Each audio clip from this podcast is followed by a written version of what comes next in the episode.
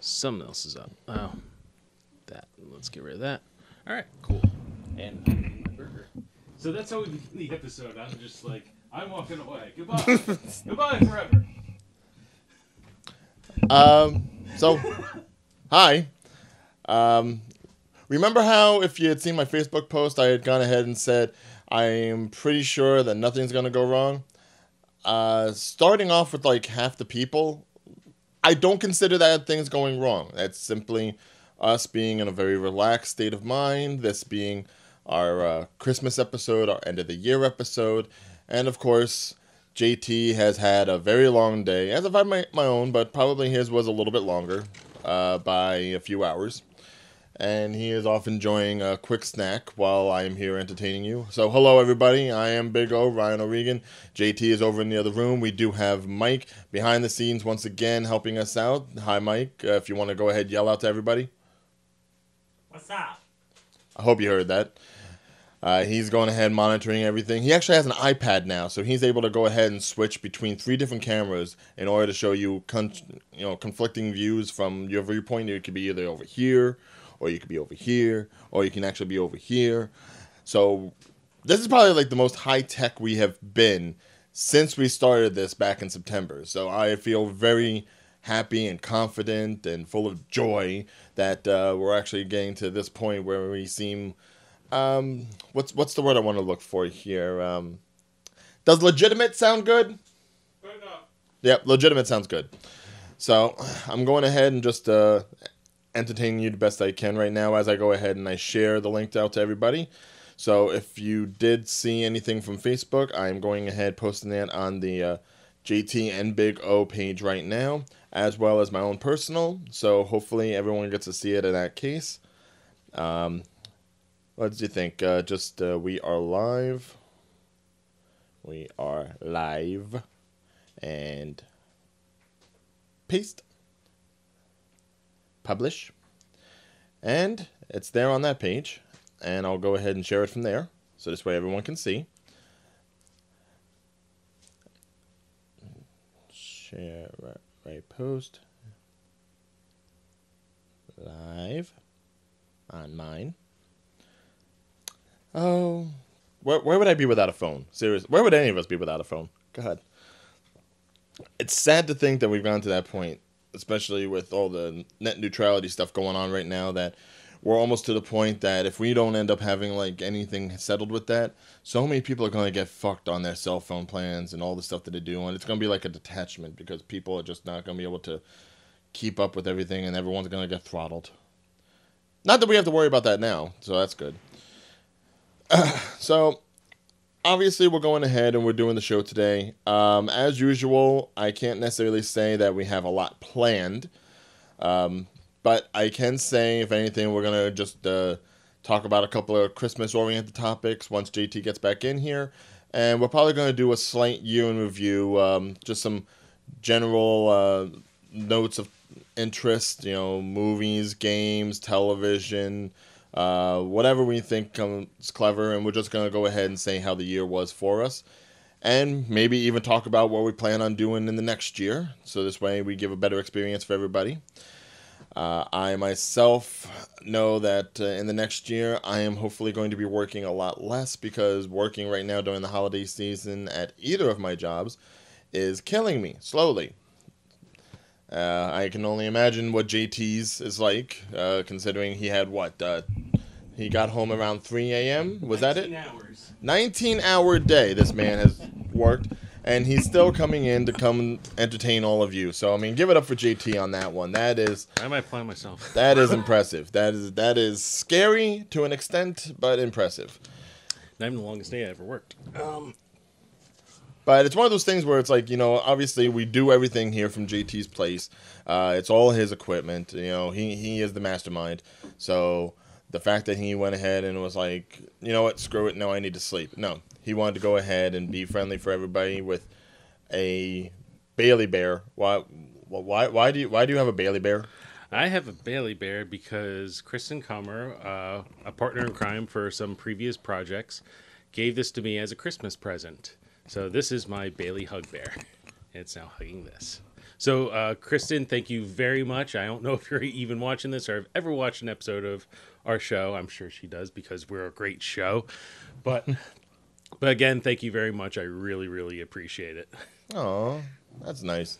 So, in regards to Christmasing, uh, who do you usually buy for? Is it just family, or like do you get stuff for other people? Okay, all right. Is the bear gonna co-host too? Put the bear down. so yeah, who do you usually buy for when it comes to Christmas? Uh, put me on the spot so that people know how you do avoid me, don't you? Uh, uh, I usually, uh, mostly family. So, uh, immediate family, like uh, mother and father. And s- occasionally, uh, maybe someone else. If if I see some like, oh, I know this person really wanted this, I might get it for them. But mostly family. Yeah, same. I mean, with my family, I mean, we really don't mess around too much with the extended family. It's me, my mother, and my sister. And on occasion, usually my uh, aunt and my uncle, my aunt Maureen and my uncle Bill. Hi, if you're actually ever watching this. Um, and that's mostly because they're the ones who have been uh, the loyalists, you know, always sending me like a $50 check every Christmas. So it's like, you know, they're the only extended family that actually, I would say, reaches out every year. So it's like I have to, you know, because they're, they're like the, the only other tie I have. So, I mean, not to say I don't shop for friends, but the, the friends are usually a little bit trickier because unless it's one of those people that you're hanging out with 24 7, you don't know what they have you know? So it's hard to go ahead and get something for them where it's going to be meaningful but then it's like oh shit yeah you got that with your own money because you're an adult. So i mean it's different with kids because obviously kids ain't buying themselves shit. You can get them whatever you want and they're going to appreciate it for like three days and then throw it away. But an adult always harder. Always harder Well, uh, me and my parents actually talked about this recently because uh, we get into a fight about this every year. I go to them like, "So, do you, what do you want?" And they're like, "I don't know. What do you want?" I'm like, "I don't know." are you close enough Huh? Oh. Hi. No. i'm just saying you make the point to make sure i put the mic up to me so i want to make sure Yeah, I'm like half awake. It's like I, I set up all this stuff and now I'm, my brain is fried. Now I'm done. This this is part of the fun stuff because you know I'm just trying to like I've got to be the responsible one, and it's like I uh, I'm enough with that when I drive drunk people. I don't want to do that more. I was telling Brian this. Uh, I woke up this morning with a hangover without the fun of actually drinking the night before. This is actually I, I feel somewhat drunk and I didn't have one drink. Uh, it's uh, But why why such a late day? What, uh nothing I can really get into because the company is sort of like uh, private towards its inner workings.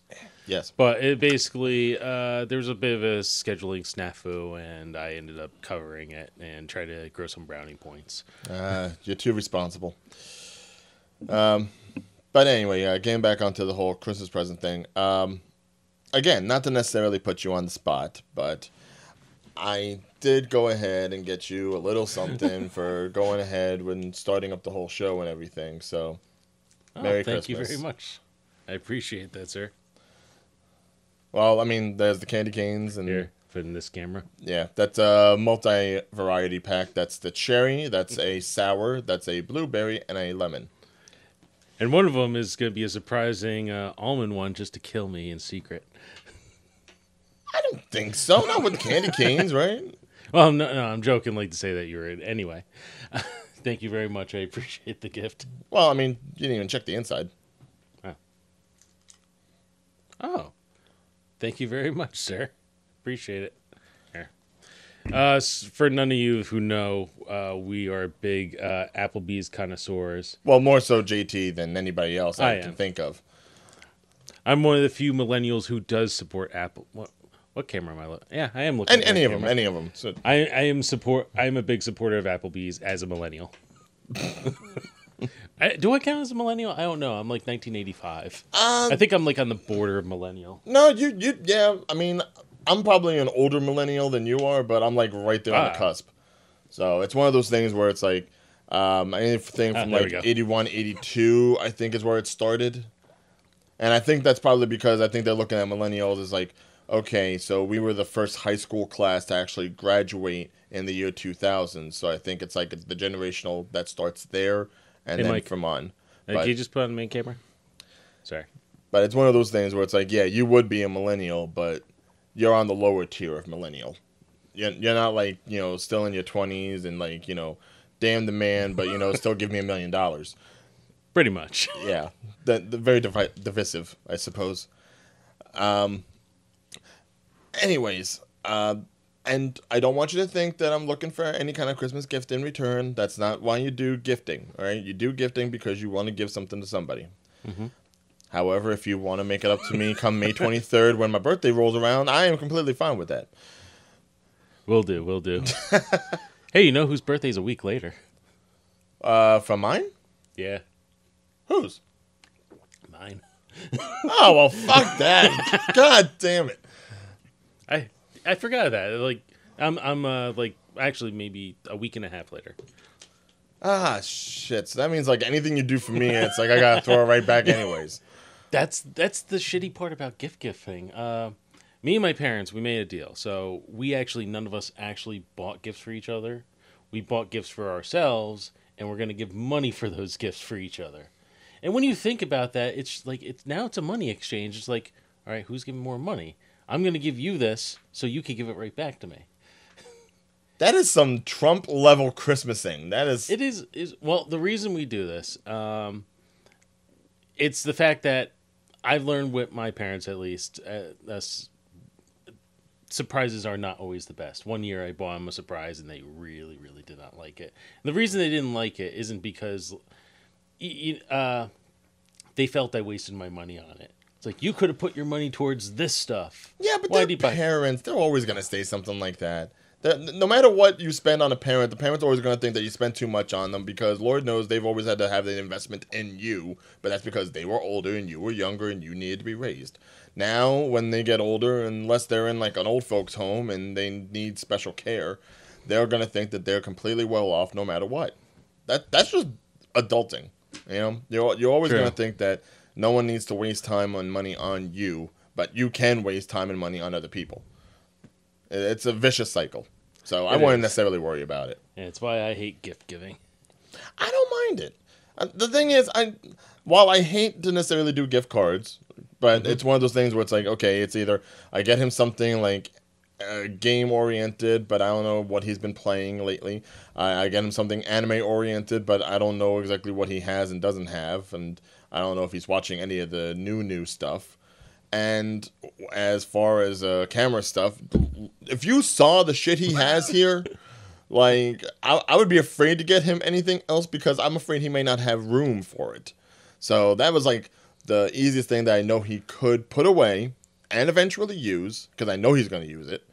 And the candy is just you know a topper, but I don't mind gift giving. I'm I'm just one of those ones that I'm not the biggest fan of gift cards. Simply because I like to personalize the gift. I like to actually put thought into it. I like to think about, okay, what could I get this person and I really want to put effort into it so that this way, even if it's like inexpensive, it's still got meaning to it.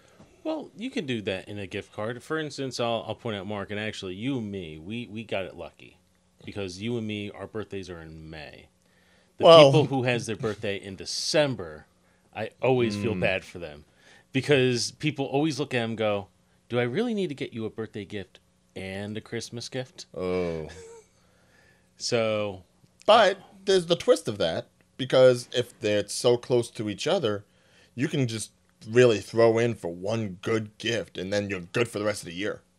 Yeah, but it's still you're kind of cheating them. I, that's actually is the policy I do take, unfortunately. But you are kind of cheating them. But uh, with with my roommate uh, talking about gift cards, uh, I knew he was going to an event that I couldn't go to because I was just very busy that day. Uh, so it's like, well, I know you're going to this, so I went out and I bought him a gift card for that event. Oh, okay, that's So- good. But I mean, that's timely. I mean, if he wasn't going to that event, Yeah, what would you have done? Yeah, but it's still to say like gift cards can be personalized. I suppose yes, Mm, but I mean that's probably like less often than not. Um, By the way, I'm not being rude. Uh, I am looking at my phone, but that's because we don't actually have a way to monitor for live right now. So I'm just doing that to monitor. Sorry. so what? You're actually checking on the phone to see if we're like live camera yeah. in camera sort of thing. Yeah, we're gonna do it live. Inception. Um, now as for New Year's, um, do you have anything planned for New Year's? Do you, do you usually I do anything say, for that? Isn't New Year's like the the weirdest holiday in the world? Is no one thinks about that holiday until after Christmas, and then you have one week of just full fledged dedication. Now you could think of a million uh, New Year's Eve commercials. That's all done in one week. Well, I can understand the ridiculousness of it, but I mean, how often do you usually have like two holidays back to back like that? Every year. No, but I'm saying it's only at this time that you have a holiday like a week right after another holiday. When else does that happen during the year? no other time but it's Right. just it's that weird thing to think about it's like this entire holiday season the all the whole thought of it all happens within a one week period and then you don't think about it again the rest of the year but the advertising in that one week is so powerful and so much Mm-hmm. that you you probably have seen like planet fitness ones and the new Oh, year's yeah. eve balls and stuff like that and that's all done like within a week oh okay so some of the shows will probably be promoted way before that but not nearly as much as before Not as heavily, no. And that's understandable because a lot of places they want to go ahead, they have their sponsorships, they want to get all the Christmas shopping done first. And then once all the shopping's been done and the next day everyone goes to the stores and returns all the gifts they don't want, then they have the money to use towards New Year's. And I don't know. I, I, I want to do something for New Year's, but I don't know if I'm even going to be able to. That's the problem. The past couple of years, I've actually ended up having to work, whether at one job or the other. And last year, phew, that was pathetic. Uh, walked out of there with like maybe 50 bucks uh, after working past midnight, and it wasn't worth it. But if they have a party and I have to bartend, then I have to bartend. You know, rent comes 1st mm-hmm. The thing is, like, if even if I did end up off from both jobs on New Year's Eve night, at this point, I would know so late in advance. I don't think I'd be able to go anywhere because everything would probably already be like booked up or reservations would be made, and I don't know if I would be able to do anything. And that's the shitty part of it. Like Christmas is easy to handle. Like you just go ahead, you give the gifts, you're done. Mm-hmm. New Year's, you got to find the location. You got to worry about how you're getting there. You got to worry about where you're sleeping. You got to worry about what you're wearing. It's like going to prom, but without all the social awkwardness until the champagne hits, and it's like after midnight, and you don't know where to go and what to do or who to do. What? What? What? What? But uh no, and actually in the awkwardness, I've I've always been I'm a bit of an introvert, so I've always been kind of conservative, maybe a few parties here and there.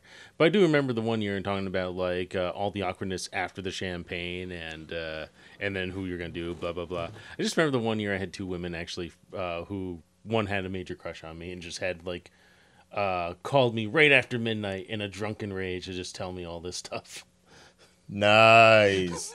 Well, I mean, drunken rage. Not a drunken rage, Okay. but just Stupor. A yeah, stupor. drunken stupor. There Okay, okay, go. okay. Because I was about to say it's like nice. All right, all right. Uh, that, good, good man, good man. Not this individual. I just like playing with this bear. Then, thank you, Kristen. Yeah, I was about to say if it's like it, It- turned out to be that person. It was not that person. I just like playing with this bear. Again, thank you. so okay, we know who JT is taking to New Year's. Apparently the bear. I don't know. I don't know. I will take the bear. Yeah. There you go. Can I, I? There's nothing I can really do with this bear. I don't want to put it here because it's uh, she's blocked off by the Big O logo. Um, it's nowhere to really put her. Oh well. Put her up here. There we go. There. There we go. Co-host. And I'll do my best not to knock it over. Ah, so in regards to you know your New Year stuff, do you have plans this year or no? No, No. Yeah. I I don't even. I I live day to day at this point. Uh, likewise, unfortunately. Did, the- did, didn't we plan this like three days ago? what this this? Yeah.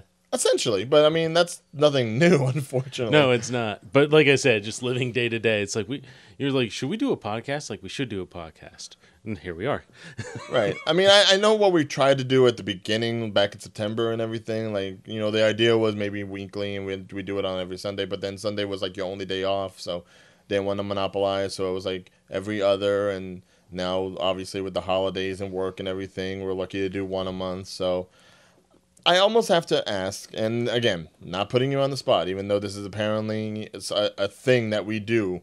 Uh, I end up putting you on the spot of things to, on all these shows, Mhm. which you know, hey, if that's a going trend and you people like it, fine. But um, where do you want JT and Big O to go into the new year? I'm not saying necessarily January, but do you have any aspirations for the new year? Not resolutions, aspirations. not to put it on the spot with the show. I don't really know where I want to go with the show because, like I like I just said a few seconds ago, uh, I'm living day to day. Right. So it's usually even when I threw this together, it's like, what are we going to talk about today? I have no idea what we're going to talk about today. I'm just going to throw up, to, like half the time. Uh, he was actually complimenting me before, so I really have to thank him for this about all the technical stuff that I do for this show. That ends up being most of my thought when we put the show together. It's like, all right, I need this camera, and I need these wires, and I need these microphones, and I need these lightings. And then once we sit down, it's like, all right, we're just going to start talking, and something will be there. but but for aspirations for next Roommate year, Cam. Hi, Roomy. I don't care. I got the status.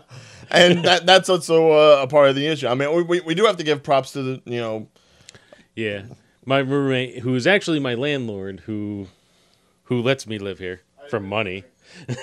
well lets you live here and you know is nice enough to say okay yeah you can use the living room for this when you when it's available and whatnot. So I mean, if it wasn't for him, we'd have no space even to do it. Yes.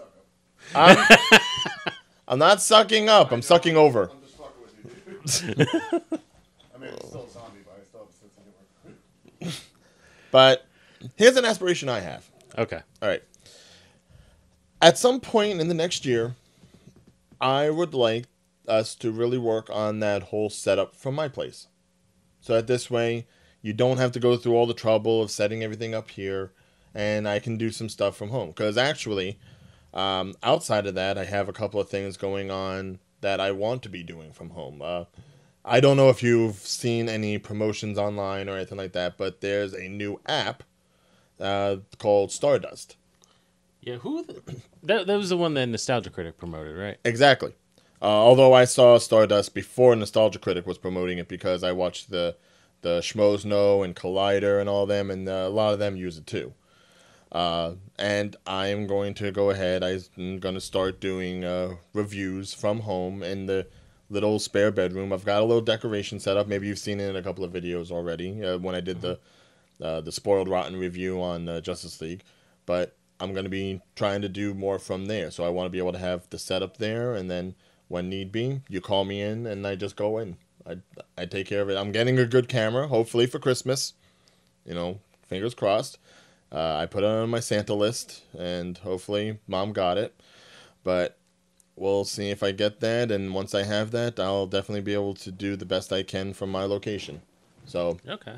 uh, we'll have the remote setup linked. Uh, we'll be able to find a way where, you know, we kind of do like uh, Steve and Larson on Going in Raw. You know, sometimes Steve will be uh, uh, home, Mhm. or Larson will be home. He'll be the one on the, the webcam, and Larson will be in the studio. And uh, outside of that, I'll definitely be doing stuff on the Stardust app.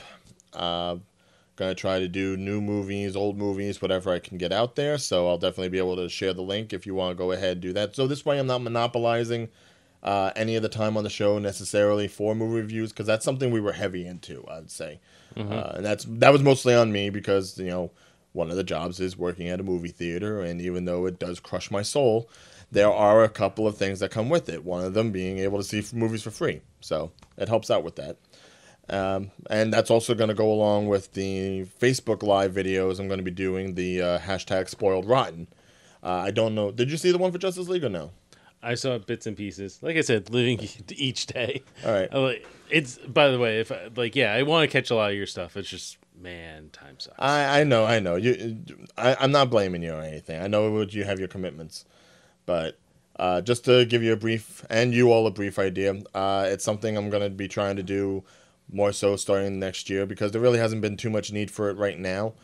Uh, although there probably is one or two movies I could do it about, but Spoiled Rotten is basically going to be taking movies that have been divisive uh, in the theaters.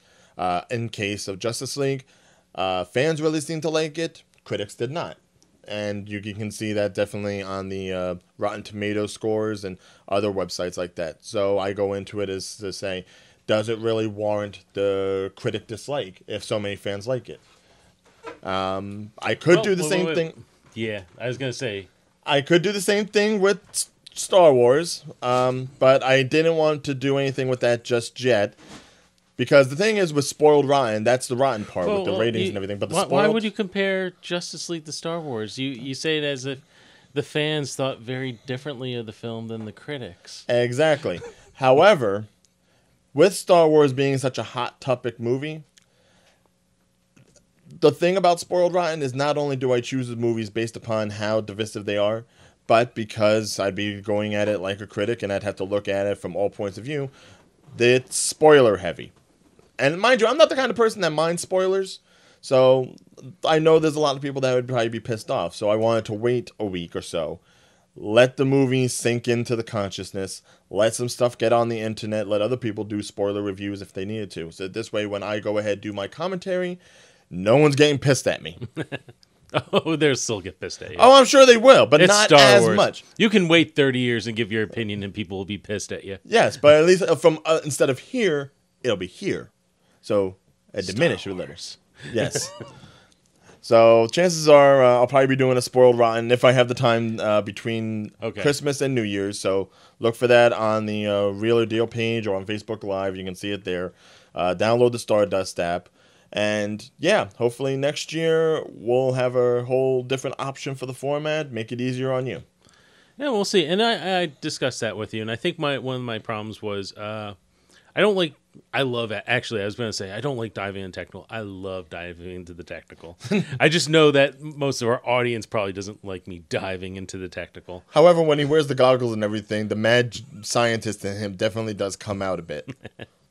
But uh, basically, what I was talking to Ryan about is I th- figured out a way that we could do it remotely, like he said, and then I was testing it, and it's like, oh, that don't look as good as I thought it would. So it's one of those things where I got to kind of tinker with it and make it better.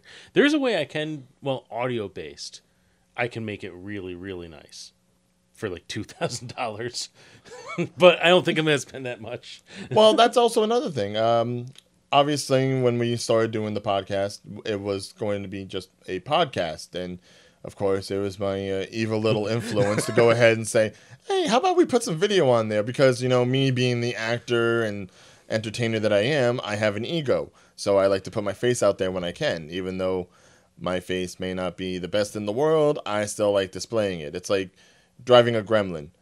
You know, it may not be the best car in the world, but god damn it, if you have one, be proud of it. Hey, hey, hey, hey. so, with that being said, I was also thinking, since we want to go ahead and we have the video option to go ahead and put out there, will we also be doing just the audio and put that in some podcast areas? Because, I mean, it can be done to an extent, right? We just take what we have before we post it and Oh, yeah. just clip off the video and post the audio. Oh yeah, that's it is, and and there's different places to put it from iTunes to Sound, where wherever that one. Ah man, there there's options, and I've been thinking about. it, And the problem is, it's when we're in the moment here, this show, I'm thinking about the show, and a day after this, I'm thinking about because I'm editing and I'm putting it online. Beauty of actually streaming, though, I don't have to do shit this time. It's it's there. You have it. Watch it again. you might be watching it again right now. Hi. No intro, no outro, nothing like that. It's just there, and I got I got the logo right here. We're pretty much standing there, zipper open, cocks out, deal with it. But uh, Not now, but you know, just saying, figuratively. Hey, hey, hey, hey! Not, not with three guys in the room, man. Come on now. what about her? You, no one knows what I'm pointing at. Exactly. I also gotta fix these cameras because oh uh wait What? yeah we're not live here you want to throw that up just to show them what we're looking at right now on that camera But okay. oh no now it's it good. never it's now good. fixed. It- it never mind never mind Be- before it pretty much looked like how I see through my glasses when it's been raining. That's how it looked like. Yeah here here's the other thing with Ryan too and uh I'll, I'll admit The other to- thing with Ryan, that sounds so bad. yeah Ryan, Ryan's so nice to me like I know I did this and I'm just like well this dickhead right here because I'm a douche Like, you son of a bitch. No. I have a question. Yes, You guys doing this live or you just recording? Oh no, we're doing it live. you're live. Yeah, we're we're all uh, O'Reilly on this shit. Can I embarrass JT live? God damn it! Well, I mean, Merry Before- Oh, awesome! ah, nice. Thank you. Thank you very much, sir. I appreciate. been Wait, embarrassed on live. Oh, wait, wait, not yet. He's well, got to it's open Chri- it. It's, it's Christmas Eve. Should, should I open it now? Should I open it later? Okay. All right, let's open it now. Woo! We're doing it live. Liking the peanuts. All right. Oh. Now, Oh. now I really oh. do have to get him a good gift. Oh, a very nice standee of Vash the Yeah. Stampede. Oh, Oh, and that, wait, that's wait. from the movie itself. That's from Badlands Rumble. Very nice. Yeah, it's nice. watching, in my opinion. Oh no, no, yeah, it's definitely fun. Thank you very much, sir. I appreciate it. Next time you walk by, I'll shake your hand. Very we about Christmas, you filthy animal. Thank you. you know what? I can't deny it. I love this thing. I am a weeaboo. there, it's on camera now too, so Ed can make fun of me. better a forever. weeaboo than an otaku, I guess. But Kind of the same thing. One's from the actual country. One's from our country. yeah, but I think like otaku has a little bit more of like a negative connotation, whereas weeaboo I think I'm- is just I'm- playful. I'm not replacing you, Bailey. I'm just adding a friend. there, and you have an extra seat. Meryl go. never looked so good. No. uh, anime. What So- were we talking about? Well, okay, you were going to talk about me again. Oh, The thing oh, with this Ryan. dickhead right here. Yeah, yeah. No, no, no, no. So, and it, no, it's not like that. It's but basically, um, yeah. When I started this, I wanted to do a podcast because day to day, blah blah blah. Said it five times, um, and it was just an easier thing to do. And I just felt, hey, it'd be better just do audio based. And he wanted to do the camera stuff. Here's the thing with me: I bitch about the camera stuff all the time. And then I add the more cameras. He's not telling me to do this stuff. He didn't tell me to add a three way camera setup. I was just like, I'm gonna do a three way camera setup. I didn't tell you to do the three camera. Didn't tell you to do the lighting. Didn't tell you to get a guy to do the three camera setup. Yeah, I actually. There, here, Mike, you're on. Hey, what's up? Wait. There you go. Hey there. I have a microphone. Yeah, you, we don't. He, we can't hear what he says, but there, he, there there's our director. I'm Like, moving my lips and just pretend make up what I'm saying. He, he, he said he's just gonna move He- his lips the- and we're gonna make up what he's saying. So it, it's kind of like um, Mystery Science Theater 3000 sort of stuff. It's like Saying all sorts of funny shit. it's like Doctor Godzilla's coming. No. Well, that's the beauty with the other two cameras. The main one here is actually a really nice camera. The other two are just shitty little web cameras. So No, I but just it's like grab it point around. it's like main screen behind the scenes, main screen behind the scenes. you know? exactly. I actually do have another camera. I could have added like a fourth one for him down there. Okay, But- now, you're going camera mad. It's like, yeah, more cameras. at all the sources. Vince McMahon ain't got shit on me. No, Vince McMahon once uh, uh, busted a thirty thousand dollar camera live television. So Yeah, he's got the money. yeah.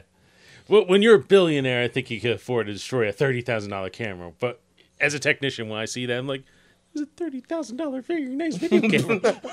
I know there was probably some point of you that just like, oh, my heart, my poor heart. it made for a cool image. You might even remember it was during the Triple H Vince McMahon feud, and Triple H set up like a camera in the middle of the ring, and goes, "Vince, this is for you," and he takes a sledgehammer and he bashes it right down on the lens. Oh yeah, okay. oh, it was a cool shot. It was, but that was thirty thousand. yeah.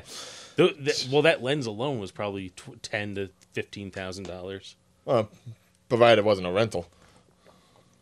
I hope it wasn't a rental. Well, I'd hate to think that they Imagine actually the went rent- ahead and just bought it outright and then broke it. Well, imagine the rental company. It's like they Vince McMahon's bro. What are they doing? No, Oh, they better have paid the insurance on that one. No, but don't worry. We reimburse it between behind the XFL. actually, you know what? Getting into wrestling, um, since I did make a mention of uh, you know stuff we've been talking about, uh, did you want to do like a year in review? You know, we go ahead, we just take a subject and say how it felt over the year. Yeah, sure. All right. So See, see how much I remember over this year. so year in review of wrestling. Let's start off with that. Make it easy. Special effects. Yes, because we're doing it live. Could you imagine if we had like an actual edit board or set like all that? You know, it's just someone to like phase in like a star wipe just because This could do it. it could do it. We could do Uh, Star I. Wars.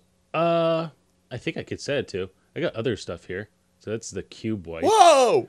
Uh, that's just a regular wipe. Woo! So it. This actually does a lot. I just programmed it for three cameras because I'm was in a rush. but this this is a full fledged program system here. By the way, vMix, if you- you guys want to start your own podcast, is fucking amazing. I've been working with this stuff for eight years. Check it out. vMix. All right. I'm not. I'm not even getting paid by them. I should. Yeah. But Oh, who knows? Maybe if, you know next year we'll get some sponsorship. I mean, hey, I mean, if two guys in Jersey in a living room can go ahead and set up something like that with wipes and all that.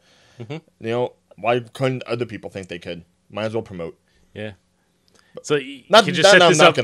Just set this up in our room. It's not like any of us are a, a, a professional broadcast engineer. No, no, no, no, not at all. No, never. No. Anyway, so back to what I was saying. Yes. Year in review of wrestling, and I'm talking wrestling overall, not necessarily WWE. Um, obviously, I think um, New Japan has probably made its biggest stride in um, you know being cross cultural. Uh, obviously, you've got the matches with uh, uh, what is it, Okada and uh, Omega Mm-hmm. that more people have probably talked about that than most of the matches in WWE, and uh, it's certainly a selling point. Everyone's talk. I think this is the most I've ever heard Kenny Omega's name ever. Yeah, he, he's become a big star. And never been in the WWE, and he is now legitimately up there. I've seen him in anime. Actually, so have I. Yeah, is, is it the one? Is it the one wrestling anime where it's like you know he's kind of like looking him in the Bullet Club. There's like him and two other guys, and they all come to this town where this other wrestling group is, and they start stealing all this one pastry that the one guy wanted to eat, and they ate them all. And then some bakery comes out with some sort of strawberry parfait thing, and him and one wrestler guy like go and race for it and like fight each other for the dessert. no, but I want to watch this now. Yeah, yeah, yeah. I, I- I saw it online somewhere. I think on YouTube. I forget exactly what the show's name was, but it's like a comedic uh, anime. So obviously, but yeah, I mean, they make him look like such a dick, but it's like, yeah, that's who he is. He, he's a villain. He's supposed to be a dick. Yeah, but that's the thing. It's like he's so popular. It's, that's the thing. We've probably seen more heels become popular this year than I think we've seen uh, faces really endure. It's like it's like a reinvention of the NWO. Well, I mean, not even so much with like you know someone like Kenny Omega, but look at someone like The Miz. Probably has had like the best year on record for him, and that's include that's including that one year when he headlined WrestleMania. The Miz, I think, has actually transcended from being just a mid card person to an overall company guy. Well, yeah, and and this is one of the problems I find with the Miz right now is who's the best heel on the on the uh, roster, and I don't count Roman Reigns because he's not supposed to be a heel. It the the main heel right now is the Miz, but they still treat him like a mid card heel. It's like he should be in the the world championship picture at least once, even if it was against Brock Lesnar. He should have been like two matches this year at minimum. But they, they never really bothered with it. They kind of just kept him in the mid card with the IC title. Well, I mean, right now he is pretty much like the main heel to an extent. and they and this is the problem I find with the WWE and I it's it's just they they don't really tell stories very well anymore. It's like like my motto for six times saying it, uh, living day to day. That's how WWE I feel just does everything. It's just they're living day to day. Well, this person's gonna lose days, but we've been building him for three months. Yeah. yeah, but we're just gonna uh, kill him off today. Like whatever. Yeah, no. no, no one will remember.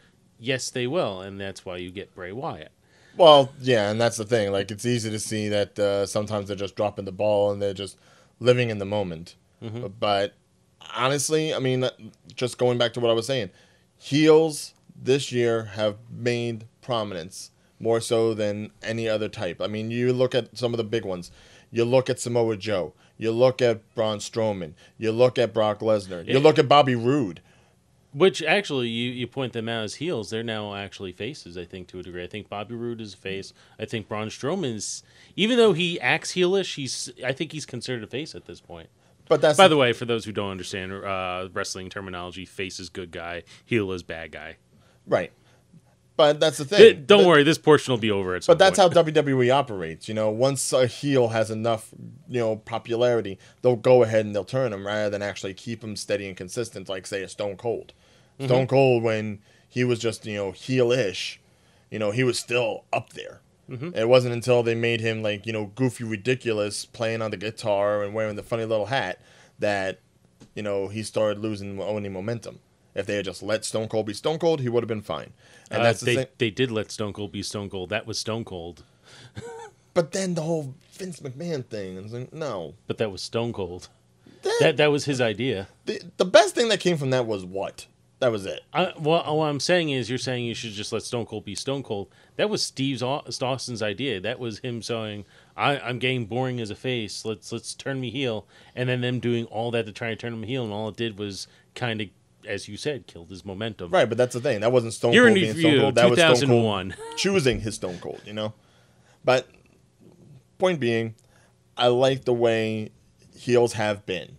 You know, they've been attracting people, they've been significant as opposed to just being throwaway for any of the faces. Even the faces today. I mean, Roman Reigns, no. I I am so done. I am tired. I am so I am weak. I am uh I, I am like this with Roman Reigns. I cannot anymore with Roman Reigns. Well, I, I think part of the problem with pro wrestling these days is you have two live wrestling shows every week. You have a monthly pay per view, and yeah, it's they they want to make this person the face, but you're already burning them out so fast. If you have Roman Reigns over a period of, like, let's say you run like four pay per views a year, and you see him for four pay per views, and he shows up at the shows once in a while to promote them, you're probably not gonna hate Roman Reigns as much.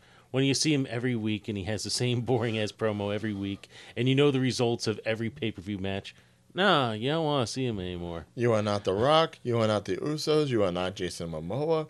You are barely Rikishi. He's not John Cena. And here's the thing about John Cena people got sick of John Cena too. But, you know, at, at the end of the day, if you do reflect on what John Cena, who he is and what he was, he wasn't bad. He was really good. He was not the chosen one. We chose him. And it's just once they got on that path, it's like, we don't want him anymore. It's all tough. This is who you chose. but he was really, really good. Roman, I just think, just kind of, kind of just goes with the flow on stuff. Oh, was what they wanted me to say. It's like, yeah, but you made it shitty. Yeah, but you know who we did choose? And probably the best face in the business? AJ Styles. Yes. I like me some AJ Styles. I've got I've got the blue gloves in the car, which is also blue, which I also have named AJ.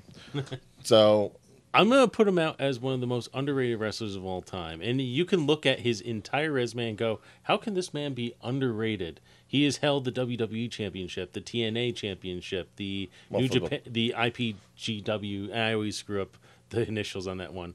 He's held every, every current major world championship, or was at some point, and and he's still underrated because no one ever has faith in him, and I just never get that. Well, I don't. I think that's starting to turn a little bit this year. I mean, that match with Brock, he he made Brock work more in one match than he has all year, and that's with the whole Goldberg bullshit. What, what was the best uh, Roman Reigns matches in like the last two years? His feud with AJ Styles. Yeah, pretty much, and and that's the thing. It's like I almost wonder He- if AJ ha- if AJ had not been a TNA original, would he be more popular and more recognized now? No, because if you look at AJ Styles from his TNA days versus now, now not that AJ was always really good, but he was always most talented in the ring. He never really developed a persona. I think the persona really developed in like the last three years or so. Yeah, after he left TNA. uh, at his last year with TNA, because that's where it started to develop.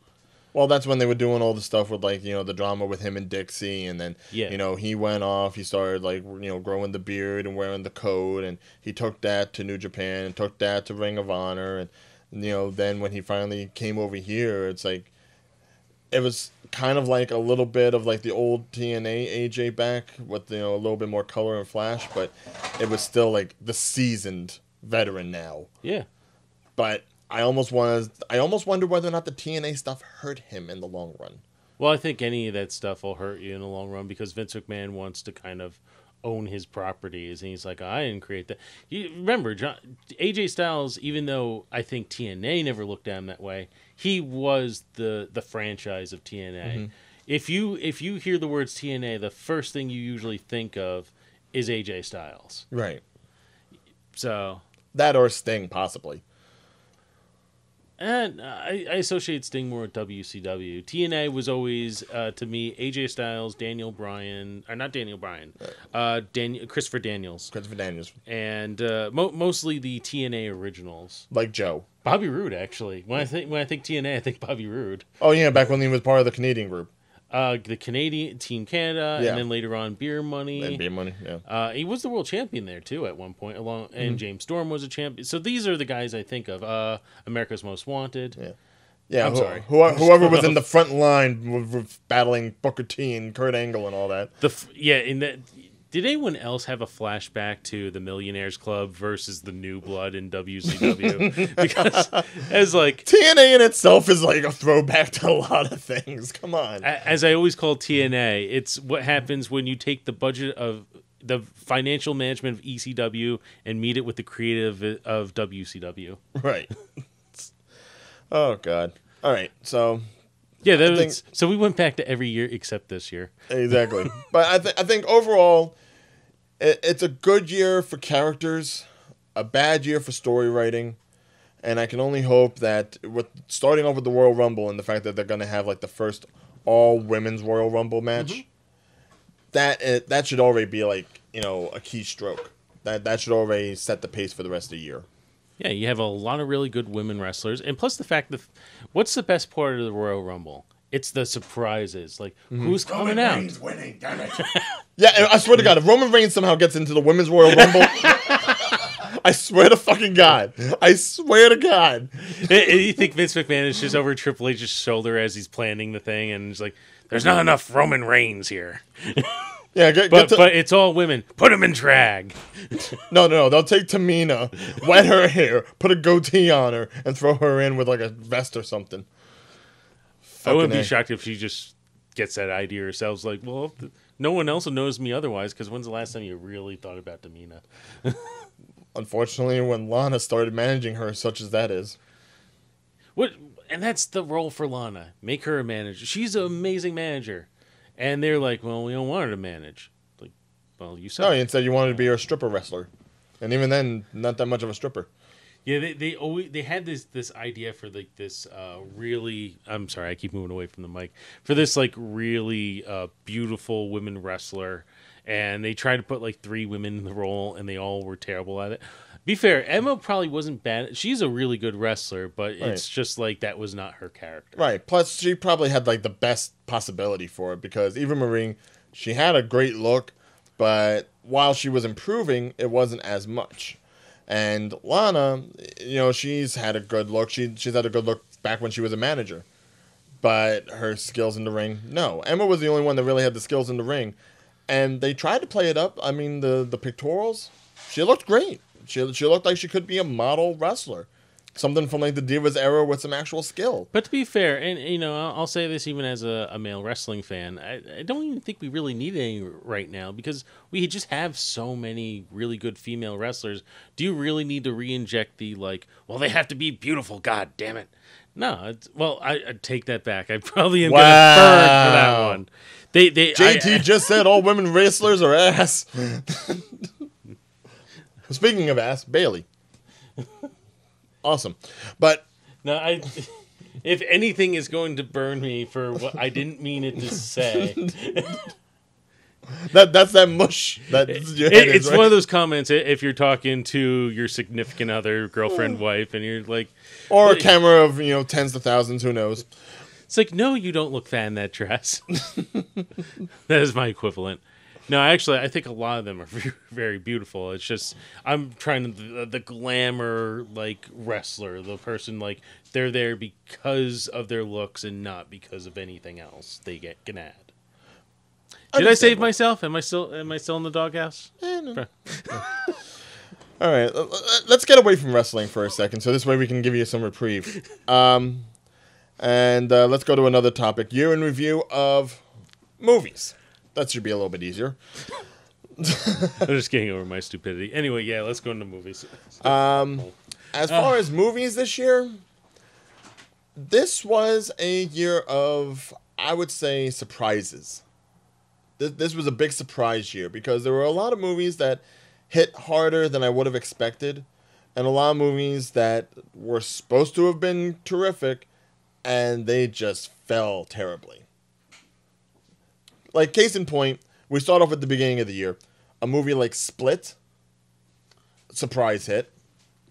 Yeah, it, well, yeah, M Night Shyamalan. Nah, he can't make good movies, and I actually didn't see it yet. The only You thing haven't seen Split yet? I haven't, and the only thing that made me even think about Split, which I I won't spoil here, was the ending. Like I'd watch the ending of Split, just because like, nah, he didn't do that. What a twist. He did a twist did that a twist. I actually enjoyed. uh, Split, like if, if you happen to like any of his past movies, wink, wink, nudge, nudge, uh, watch Split. Yeah, you know, things like Signs or Sixth Sense or Unbreakable. Yes, that's any of those films. Not saying one in particular, but um but and then you have something like Get Out. I, I think Get Out was completely under the radar more so because Get Out didn't have the um acting recognition like you got with James McAvoy on Split. It was pretty much like uh, you don't know anybody in this movie except for maybe like the dad, and look how good that came out. You know, this is gonna be you going through a whole bunch of movies because you work in a movie theater and got to see him, and I'm gonna go. I'm sorry, Nope, didn't it's watch passion." that. Didn't watch We'll, that. we'll go to video games and anime after. I promise. I promise. Uh, yeah. it- there's a lot of good ones I heard, and they're all on my list. Uh, Get Out was one of them. It was. I thought that was gonna be awful. You no thought pun it was gonna be awful? Yeah, because it was like it was another Stephen King, and it was a remake, and it was like, eh. And then Well- it turned out that a lot of people really liked it. Well, I didn't watch yeah. it, but I heard people liked it. Well, that, that, that was the scary thing, I think, at the point, because you had The Dark Tower with Idris Elba and Matthew McConaughey, of all people. And you figured just the names alone would be able to bring people in. And that did not do so well. But then you get something like it with all these kids that nobody knows except for the one from Stranger Things. And One of them was from Stranger Things. Uh, the the one with the glasses, Finn uh, Whitrock, he's on Stranger Things. Oh, cool. Yeah, he, he, he's the one that um, what's if uh, Eleven falls in love with. Oh, okay. Happy Rusev Day. Happy Rusev Day. Merry Rusev Day. Happy Rusev Happy Day. Rusev Day. Happy Rusev Day. Well, we're back to wrestling now. This is a lively. This is probably the most lively we've ever had. I Happy like this. Festivus. Yes. Be be careful with the the pole. Don't, don't hurt yourself. But okay, so yeah, that that was in Stranger Things. But but I think I think the anticipation of uh, it was just enough that you needed. You know, just the fact that it might be the scariest film of the year. I think that was enough to really work with people. Plus the fact that they did it around the fall, around Halloween time. If they had done it in October, I don't know if it even would have done as good because I think more people would be upset that it wasn't as scary as people expected for a Halloween movie. But you put it in September, completely fine. You got the kids, you got kids going back to school. You know, it's something that everyone can relate to in some extent. So that's why I really loved that. Loved that. Loved Logan. Um, I I want to say that I loved uh, Spider Man, but Spider Man just felt like a good Spider Man movie as opposed to the best Spider Man movie. Wonder Woman, big surprise for me because it was DC and we didn't wasn't sure how DC was gonna go, as evident as this, this past November. I'm just gonna come and I think she saved the DC universe to a certain degree. Right now, she is the DC universe. She she's the only shining star really at this point. I mean, we don't even know if Affleck's gonna be around for the next film, let alone anybody else. let me, let me just comment on that real quick. What the hell's up with Affleck? Because he's in, he's out, he's in, he's out. I'm like, where where the fuck is he now? I know it's it's like he's treating his career like his relationships. So it's one of those things where I think, obviously, with the whole thing of him admitting he had an alcohol problem and working through his demons, you know, he, he's probably at a crossroads right now. That's the best I could probably expect of it. Um, and right now, maybe him working on something as heavy, as delicate as the DCEU or whatever you want to call it, it may just be too much. You know, that's why I think they're they're planning for like the what was it the Matthew Vaughn uh, Batman movie? I think he's the one that's doing the solo, and he's going younger, so he's probably going to go more like a year one or early Batman, which you can't use Batfleck for that, so you got to go for someone else. I think after a while, you need to give certain franchises a rest, and Batman's just been like taken up for like the last thirty years. It's it's time Since for '89, So it's time for Batman to get a rest. He he got a bit of reprieve between Batman and Robin and Batman Begins, but at this point, it's like we just got out of. Uh, well, actually, no. I guess The Dark Knight Rises was uh, five years. Well, no, yeah, but it's. I think we need a rest. right? But that was a different Batman, obviously, and that was that. That's the difference between that and the others. It wasn't like Warner Brothers was constantly trying to figure out what the next movie was going to be. They Christopher Nolan had a set idea: three Batman movies. That's it. That's what I want to do. I don't know if he had a set plan. Well, he knew how many movies, I guess, but I don't think he had a set plan because The Dark Knight Rises was all over the fucking place. It's the only No. one of the series I've only seen once. I don't know. I've lost count of how many times I've seen The Dark Knight. Mm-hmm. I've only seen The Dark Knight Rises once. Well, I mean, I think the the stuff with like Bane being the villain and all that, that kind of like had something to do with it. I think but- that was a great idea. Uh, Bane is a great villain if you actually know the character and not the. "Rawr." He he's supposed to be a genius, but also with a like super physical strength. Which I can't say that that Bane really had super physical strength. He was just No, probably he, he stronger than different on Batman. that one. But Well- that's the thing. Had Heath Ledger not died, would we have needed Bane as much as we did? You remember that scene with the Riddler? I think uh, that would have been Heath Ledger. I think that would have been it for Heath Ledger. Possibly, possibly. Even as I'm watching it and I'm seeing like, oh look, the judge, it's the Rid- Riddler. I'm Well, fairly confident that, that should be wasn't the Riddler. Joker right now. That's a scarecrow. That's A Scarecrow. that was I'm Cillian sorry. Murphy. Yeah, why do I keep conf- he, he looks like you make a good Riddler. Uh, maybe that's why. Because he's skinny with glasses. you know that that's what the Riddler is. You put him in a green suit, that's all he has to be. I mean, even Jim Carrey didn't have the glasses, but he was still skinny. So enough. anyway, when when you're thinking of the judge, like the crazy judge, or who are you thinking of? The Scarecrow or the Joker? I'm pretty sure that would have been Heath Ledger's part. That that would have been a nice cameo, yeah. But I'd say if you had someone like him still out there and moving around, you probably wouldn't have need to lean so heavy on the idea of Bane and you know, spoiler alert, Talia, of all things. You wouldn't have had to you know bring it full circle as badly as you did. Yeah, t- adding Talia to that, and that, that's one of my favorite characters too, and that, that was just poor. Yeah, nothing against Marion Cotillard, but you know, it, it was weak sauce. It, it was a weak movie. Yeah. but yeah, you're probably right. You know, we're getting to the point where it's like the movies that they're punching out are getting to like that Batman and Robin sort of feel. And they're still going full steam ahead. They're going in with the Gotham City Sirens and they're going in with a Suicide Squad 2 and Well, Warner Bros. and I'm talking about your review. Warner Brothers back is against the wall now, especially if this deal goes through where Disney owns Fox. Because Right. who else is their which real that competition? that is the big that is the big story of the past month. Fox is owned by Di- well, Fox Media to a certain extent is not owned by owned- Disney. It's not owned yet. Right, It's- it still has to be in review. Yes, and it, just like AT and T trying to buy out Warner Brothers, Yeah. uh, we'll we'll see uh, what'll happen there. Right, but um, if we know anything, it won't even be next year. It'll probably be 2019 once it's all finalized because it's like Yeah. what 18 months. Yep. So Yeah. so don't expect your Deadpool showing up with uh, the Avengers anytime soon. Yeah, as of right now, any movie that's going to be put out next year and probably the beginning of 2019 is still all set with Fox or whoever else they're going to do. Anything that's in development, that's he, he neither here nor there. But yeah, maybe Warner Brothers needs to take a break uh, after Aquaman because that's going to be the next one. Which, which, by the way, they did set up like uh, I can't think of the actor's name. I'm just awful at names in general, so if I ever offend anyone, I'm sorry. Uh, but the the actor who plays Aquaman, I- Jason Momoa. he's really really good. I think i- as long as he have a good director and a good story, that should be pretty good. Well, I mean, they're obviously taking a, an approach to Aquaman that is only current. You know, they're not staying old school with like you know him just No. being like a glorified uh, king or anything like that. He's a dude, bro. Aquaman is a dude, bro. My man. Yeah. Well, actually, that was Ninja Turtles, wasn't it? What? Uh, uh, from the shadows, my man. No, Aquaman says it too. He does say it. He does say it. Oh, He says it when the Cyborg picks him while he was been falling. You know, it takes him for a ride. D- is it me or does Jason Momoa? uh, Did I say the name right? Yeah, yeah. D- does he look like someone who just should be promoting Surf Taco right now? I'm just saying. does Does anyone outside New Jersey know what Surf Taco is? No, but if Jason Momoa was promoting Surf Taco, I bet you a lot of fucking women would be going to Surf Taco.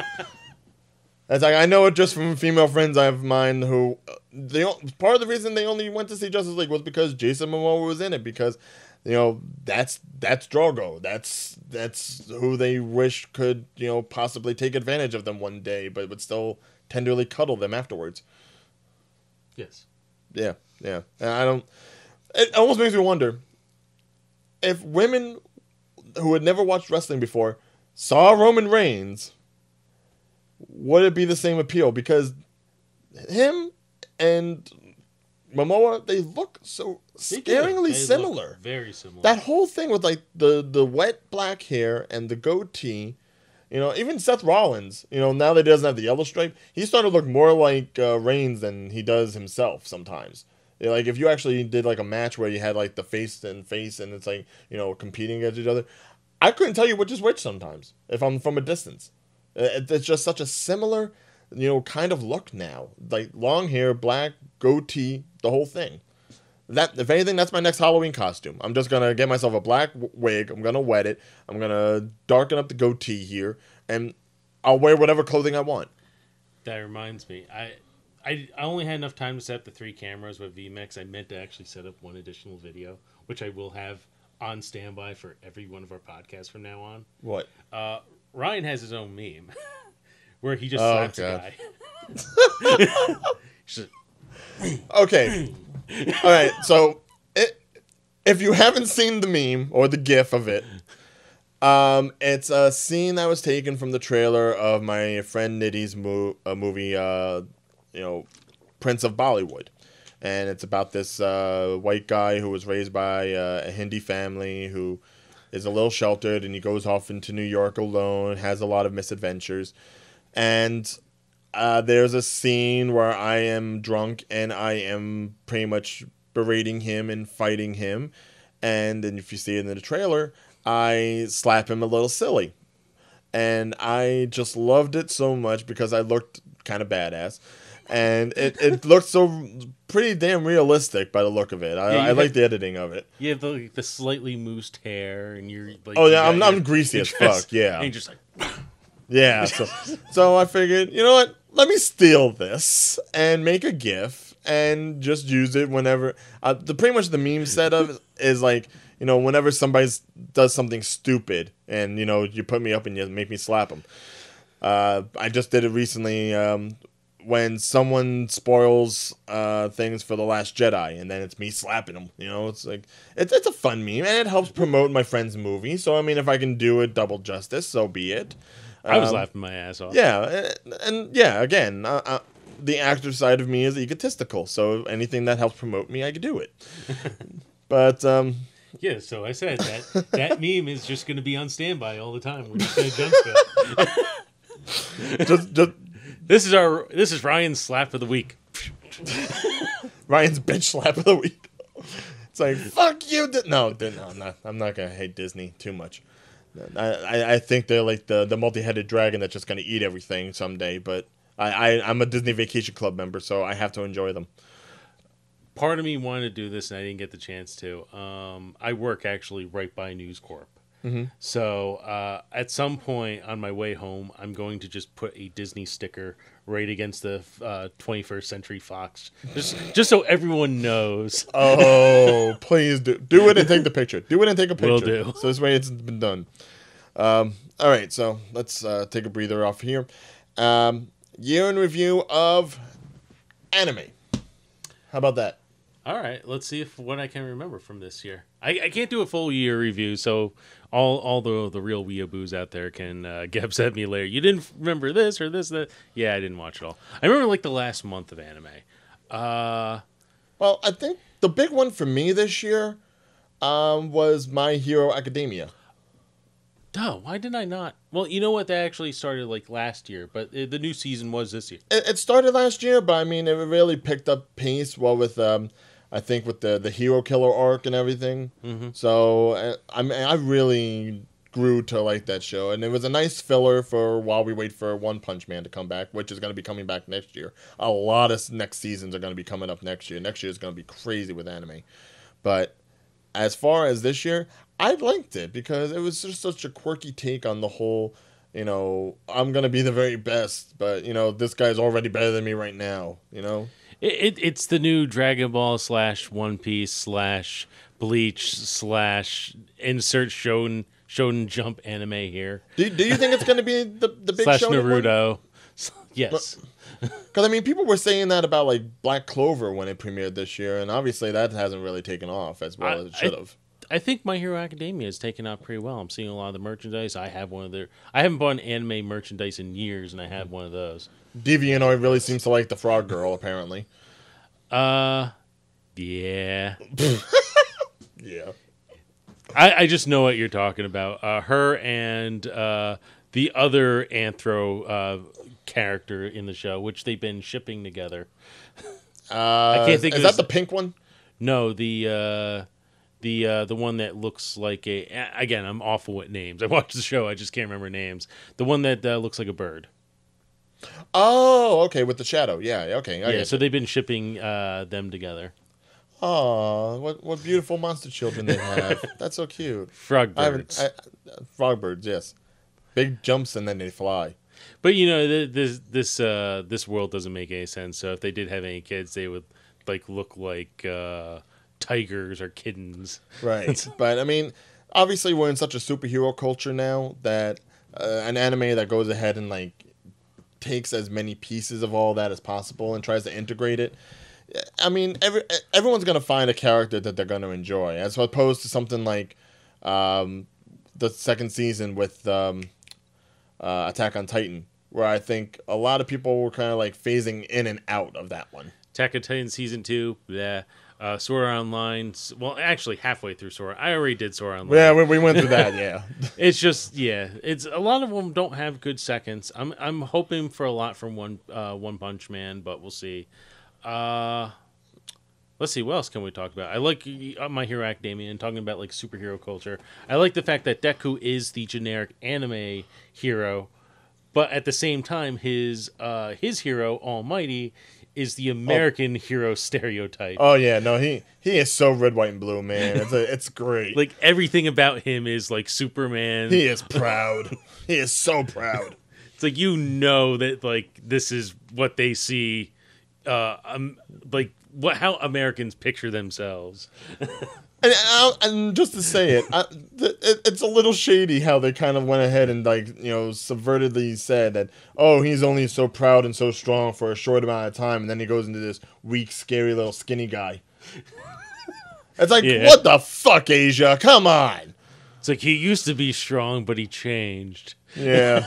one one bad thing happened, and all of a sudden he's a weakling, and he's only strong when it like it only really counts. But then you can always find him and like kill him if you really wanted to. It's like fuck you. and then who is the real power the japanese kid Yeah. Who keeps breaking himself but keeps getting stronger. we're going to so many meanings right now on the show Yeah, it's i'm very- still gonna watch it So subtle, so so subtle. Um, but let me think about uh, let's see what other animes. Uh, uh i actually like one that was it's i, I think more towards uh women but i enjoyed it uh uh the ancient magnus bride oh, uh, that's the one with uh, the guy with the goat head and everything. yep Okay, yeah. So part of it is uh, like it's kind of a weird thing. Like I don't, from a feminist point of view, I don't know how much I really enjoy it because ha- half of it is it's this woman who has sold herself into slavery, and then is purchased by this uh, half human, half demon or something like that. Like he's a they don't really. necromancer or a wizard or some He, sort he- of he's, a, he's a mage, mage. but they don't know what he is. He's not quite a demon. He's not. He's definitely not human. He's something, and he's purchased this girl, and he owns her. And but he gives her all these freedoms and stuff, and he's going to marry her, and blah blah blah. And it's like, this is a really cute and really great anime, and I like watching it. But something doesn't feel right about some of stuff. Well, that's the thing. It's like there wasn't so much of like good premieres this year, and even then, second and third seasons are just really taking notice. Like obviously, the most recent season of uh, Food Wars, that was in the later part of the year, but before that, uh, I can't really say that too much was really sticking out. I know next year we're getting a lot of new second and third seasons of popular shows, so next year is going to be off. I don't know if anyone really picked up on this one. I really liked it. Uh, new one that came out of nowhere called "Recovery of an MMO Junkie." I've heard of it, but I haven't watched any of it. To be honest. It actually is really good, and it's not what you expect. It's not like the all the other animes, which is we're in the MMOs and this is how we act. It, it's about pretty much a woman who has just entered her thirties. She's kind of disillusioned with life. She's quit her job, and she's now decided that all the only thing she's going to do is just play MMOs. Hmm. And it's just her and like her shyness and interacting in the outside world and just finding all this comfort in just playing an online video game and how much more comfortable she is there than the outside. And then it kind of turns into a slightly romantic thing where now sh- she is running into other people outside and just her interactions with them. Aww. It, So- it is a really good anime. So it's not like My Life as an Otaku or anything like that. I've never seen that, so Uh, I mean, it's pretty much the same uh, idea. Basically, you know, a fanboy that's a shut in, and then he starts, you know, getting out more. But not quite the same. And in fact, she was on the outside. Like she had a job and she was really good at it, but she's just she's just disillusioned with it and she quits. so instead of like singularly directional, it's kind of like comes in, comes out. Yeah, you have to watch it, understand it. And there's also a bit of a, I guess, a gender bender thing in there that kind of like, uh, kind of adds to the mix. Like her character in the anime is a male, and she starts running into other people from that she plays with online who are look radically different than their characters too and it's just like this difference between your mmo friends and your real life friends Well, I mean, isn't that gaming in general? Like, whose avatar actually looks like themselves? Exactly, but it's one of those. It's just kind of the interaction between real life and uh, and the MMO life, and just the differences in between, and how she reacts to different things. All right. Actually, to segue, uh, just to get out of anime for a second, uh, year in review, gaming. I have been so obsessed this past month with Doki Doki Literature Club. What? You, you haven't seen this? No, no. Oh my god, this this this game will fuck your life up. It it is so good and yet so creepy. Um, basically, it's a game that's uh, been out on stream. It's been out for a bit. Uh, a lot of uh, YouTube player, uh, you know, let's players have gone ahead and done Hey, stuff Mike, with it. I'm gonna just take over for a second. Just keep going. Um, and basically, it's this game that plays off kind of like uh, one of those Japanese uh, dating sims. You know, you go ahead and you're entering into a club at high school, and you have Oh, I think I have heard of this. choice of uh, four different girls that you could start to talk to and get to know better, and you use poetry to learn about them and to relay who you like. Oh. And, and basically, it just goes off the fucking rails uh, at some point. And without spoiling anything, even though if you watch any of the uh, YouTube players, I mean, there are people that have already played through it, the whole thing. It gets nuts and I am obsessed. Like so much so that I've actually watched MatPat uh, Game Theory. I don't normally watch Game Theory because I think it's like you know conspiracy theory on stuff. But the stuff he's found out about this game, oh my god, I cannot wait. There is a next game that is going to be coming from the same Oh, company, and it is we going have- to be insane. Mike, did you notice we we haven't been? Oh, was that me? What's that What you? Uh, yeah, that was me. Sorry. What? Oh shit! I just realized something. I've been doing this really fast. Uh, so our audio may have been being cut out in and out during this entire episode. I thought, I thought, I thought those microphone, those ca- microphones were all feeding into the. No. So that was me. Uh, let me fix that. Even though we're two hours in.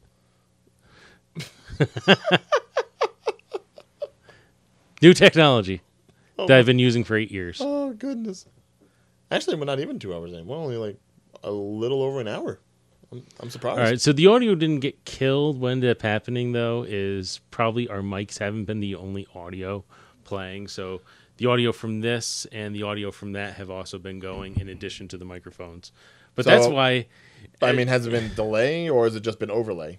Uh, it's just been overlay. So if you jump to this camera, you're hearing this audio. If you jump to that camera, you're hearing that audio. So the audio may have changed through the episode. Doesn't mean we were dead, except uh, when I went to for that split second to the Google stuff. That's the only time I think it didn't jump o- back over. Oh, okay, because more was focus on that. from the micro- microphones actually going through. Yeah. So this is going to that camera, which is supposed to be where the audio is supposed to be coming from. And then as we go through, like so, here I'll jump to. Well, now I, I just fixed it, so it's not going to happen anymore. but but basically, as you were moving through the cameras, it was going that. And I have a backup. That, that that's the thing of broadcast. Always have a backup. So we're we're good if if we fix this in post. Again, the tech guy. But yeah, th- this game that I was just talking about, Doki Doki Literature Club. If you heard us, if if you heard us. if you have not seen anything about it, if you have not played it, it's actually free on uh, Steam. If you have a Steam account, go ahead, download it. Uh, play it if you want. Watch it if you feel safer that way, because it gets into some crazy, crazy shit. Uh, and Yeah, I highly from- recommend it. Yeah, I think I, I think I did hear this now. It's like it's a dating simulator, and as you go further and further in, it becomes like a. cult- I, all right, all right, all right, all right. Again, not that I'm being sold by Steam or by the you know the company that went ahead and created the game, but it's worth the initial experience. Trust me, you need to see it for yourself. Even if it's something that you're already expecting, just seeing it. Dude. That aside, um, this is actually the first year I've gone ahead and uh, bought a video game. Oh, really? What did you get? Uh, South Park: The Fractured But Whole. Really? Yeah, I, I mean, it looked so much fun. Again, getting into the fact that we're in a superhero culture now, uh, and it was gr- it was great fun. Like there were so many callbacks to the television show. The fact that they even used the television episode to lead into the game, uh, the, the the premiere of it, and um, I, I'm still playing it to this point. I'm, I'm actually probably going to go ahead and get the season pass, uh, get the downloadable content once it becomes available. Uh, and plus now I have the stick of truth because it came along with it, so I got to play that uh, at some point too, just to see how all the other stuff came into play. Because really, the game starts off as the other one ended, so it's very transitional. It's a nice story, good pacing, doesn't really get too convoluted, doesn't seem unnecessary in some places. Uh, a couple of the bosses can be a little bit like you know fuck you, but uh, that's kind of to be expected. Plus, probably the best villain that you get to play in the game. You get to fight Jared. Shit. What? Subway. Really? Yeah. Does he still have AIDS? Oh yes. And so much more. it's perfect. Oh god. Just just his attack alone. Oh my god. I don't want to ask. I don't want to ask. But now gaming wise, you also got to play uh, Super Mario Odyssey. How was yes, I that? did. That is really, really good. Now, I, I should start off by saying I'm not like the I I'm big into the video game culture, but I'm not always big into actually playing the games myself. So I, I kind of fall behind these days with everything else I'm doing. But I have been, as free time comes, playing Odyssey is a fun Mario game. I, I really enjoy it. Uh, Some are saying probably the best Mario game yet. ever? Well, Really? I mean, probably since uh, Mario 64, obviously. Yeah, I I honestly have not played any of the 3D games. I've just jumped in for the first time with Odyssey. So, but I'm you know it's I'm having fun. Uh, the the way I'm now approaching it though, because you saw me actually do a uh, when I first played it the 1st time, I did a live play of it, and it's like I have to do all this stuff because people will be upset at me if I don't do all these things. now I'm just like. Fuck it! I'm taking the linear fucking path. I'll go. I'll backtrack later to get any shit that I missed. except, except right now, I fell down a hole in uh, one level, and I ran into another Tyrannosaurus Rex. I'm like, well, I'm gonna throw my hat on this time. Except he's already wearing a hat, and the keep the motherfucker keeps eating me. Oh, that So- that. Well, there's got to be a way to knock it off, right? I'm like never at the right angle. It's like I'm gonna throw the hat, and it just hits him in the teeth, and then he's like, well, now I'm gonna eat you. Dude, that that's evil. That's great though. Um, any other games that uh, came out this year that, uh, while you say you're not the biggest into playing, I guess that Breath- interest you? I guess Breath of the Wild came out last year, so that was a last year game. Um, I suppose. Well, wait, no. When did the Switch come out? The Switch only came out earlier this year. No, Uh, was it earlier this year, or was it like Christmas time? I thought it was earlier this year because I remember my friend Jen picking up one, and I I don't know if it was necessarily a Christmas thing. Hold on. No, we're looking it up. yeah. Uh, I did buy a Switch though too, so that that's been uh, really fun. And actually, one thing I like about the Switch is uh, Nintendo is actually going to a lot of the indie guys. So there's a lot of really nice games I'm not expecting to be on there. I've never heard of. Um, what did I get on that? Oh, I know a good one. Uh, which is surprisingly is kind of an indie game, even though it's not. Sonic Mania. That that was a really fun throwback to the classic Sonic games, and it was made by Sonic Team, so it was good. No offense to the Sonic Team, but all the offense to the Sonic Team. Ah. It was unveiled in October 2016, but was released worldwide March 3rd, 2017. Okay, so we can talk about that, and that was also, pardon me, a good game. Um, yeah, no, I liked uh, Breath of the Wild too, but I have a terrible thing. I am awful with Zelda games. I have not finished any of the Zelda games I've ever played. I've only ever played one. You played one? I played one, Did and you beat it? I, I beat it. Um, it was the that it was the one with like the little uh, chibi link, um, where he was traveling around in the boat. It was on like the the 3ds. Oh, uh, no, that was after Ocarina of Time. Majora's Mask, no, no, no. Uh, like Wind Waker or one Wind of those. Waker. That's it. Uh, maybe not Wind Waker specifically, but whatever one came after that. Majora's Mask. No, no, no, no. I, like that one that had the little chibi link. Yeah. Chibi. Yeah, Majora's Mask didn't have chibi. I thought Majora's Mask was Chibi Link. No. Sure. Yeah. Yeah. Because you know, Skull Kid's a pretty tall motherfucker, so I mean, he he's just like regular Zelda at that one. Oh. Nope. No, I, I don't know, but I forget. But I played that one. I, I did the little drawing things. I, I shot the cannons on the boat. And it was all fun. It, it was cute. It was a nice little you know reason for me to get the the system, the 3DS. But outside of that, I can't get into Zelda games. I, I mm. don't know why. And Breath of the Wild's really good, but I guess like I'm a I'm a casual gamer. I'm a person who gets into video games because I need a distraction from life for a little bit. Mm-hmm. I can't like dive into them. And when it comes to Breath of the Wild, the only thing that both like turned so many people on and kind of turned me off is it's very much like Dark Souls, I- including even weapons. So any weapon you have, I think, except for the Master Sword, which God knows when you'll get that, will break on you. Yeah. So So, if I you get a sword, like, yeah, I got this giant sword, and after like maybe ten swings, the sword is done. right, you gotta be strategic about it, of course. So it's like I don't want to think. I think for a living. I want I want something that makes me not have to think. And mind you, we're downplaying Breath of the Wild while we have a giant link on a shelf from Breath of the Wild, just like kind of like staring at us, shooting over at the television across here. Yep. Yes. Almost as like, you talk good about me or I'm going to turn around. Can we show it? Yeah, there it is, right? Just staring at us in the face with its proud blue tunic. Yeah, there you go. Can't get a direct look at it, but that's it. Ay ay ay. Yeah, fuck a bunch of that thing. No, no offense to the roommate. Obviously, you know he. That's obviously more his than anyone else's. I'm sure. Well, no, he, he played it and he really liked it. And uh, actually, if he was here, he'd probably do a whole bunch of games because he, he has his own gaming channel as well. But uh, he's actually gone through all three Dark Souls now, which God. Oh man, I I cannot imagine the investment in that.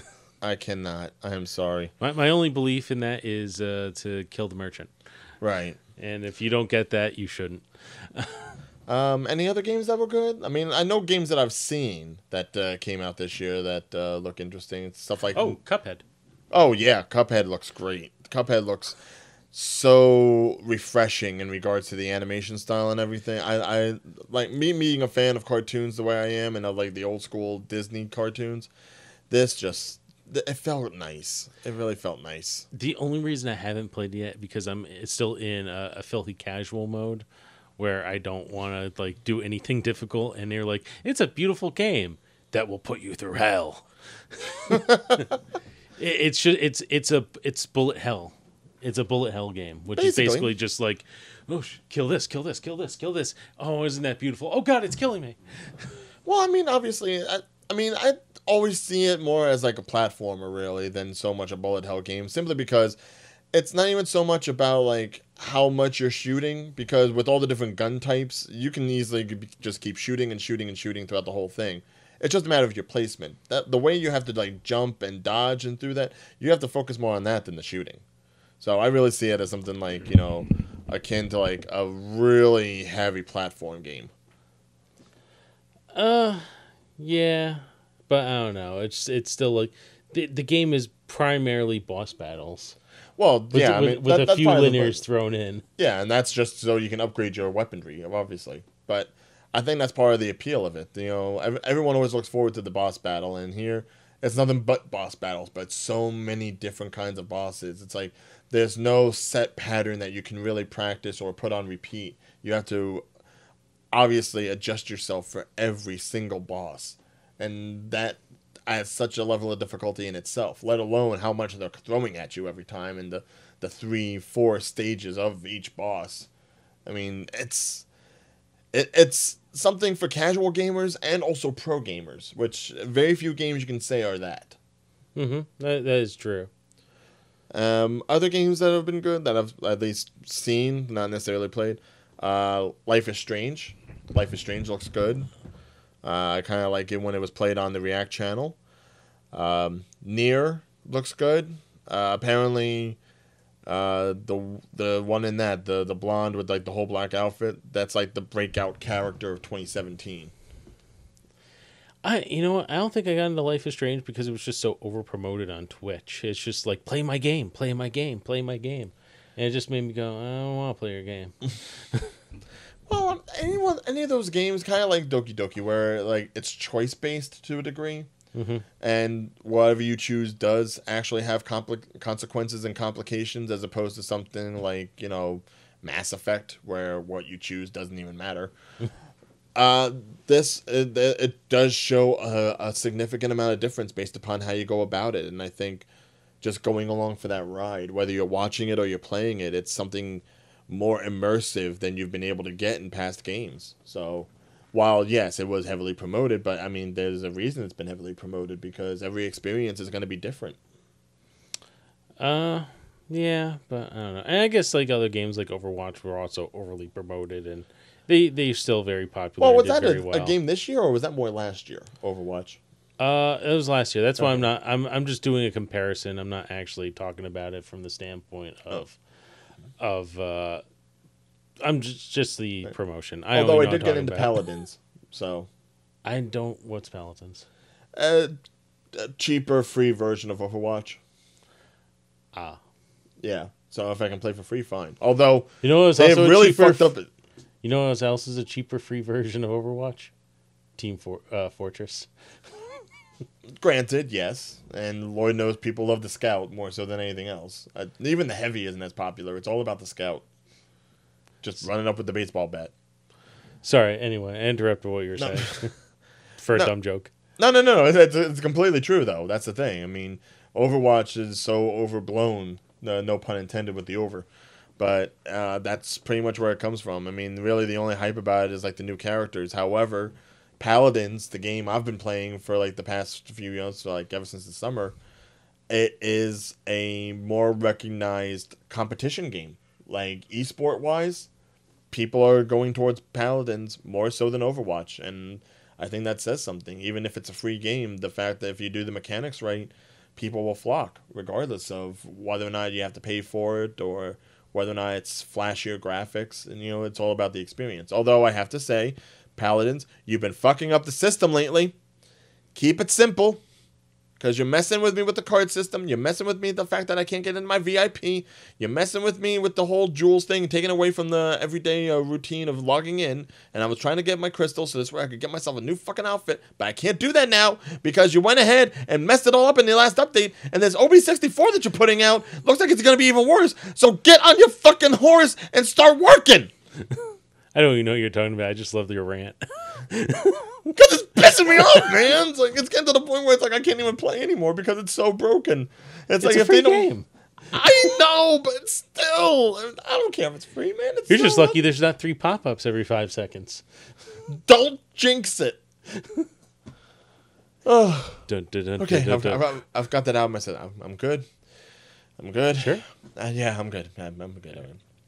All right. So, uh, only last topic I can possibly think of: year in review TV, which I'd say TV is something that we focused on uh, pretty regularly on the show. You know, our first episode we talked about Orville, and since then I haven't heard much about Orville. So Really? uh, w- yeah, so Because it is pretty much one of the top shows of the season.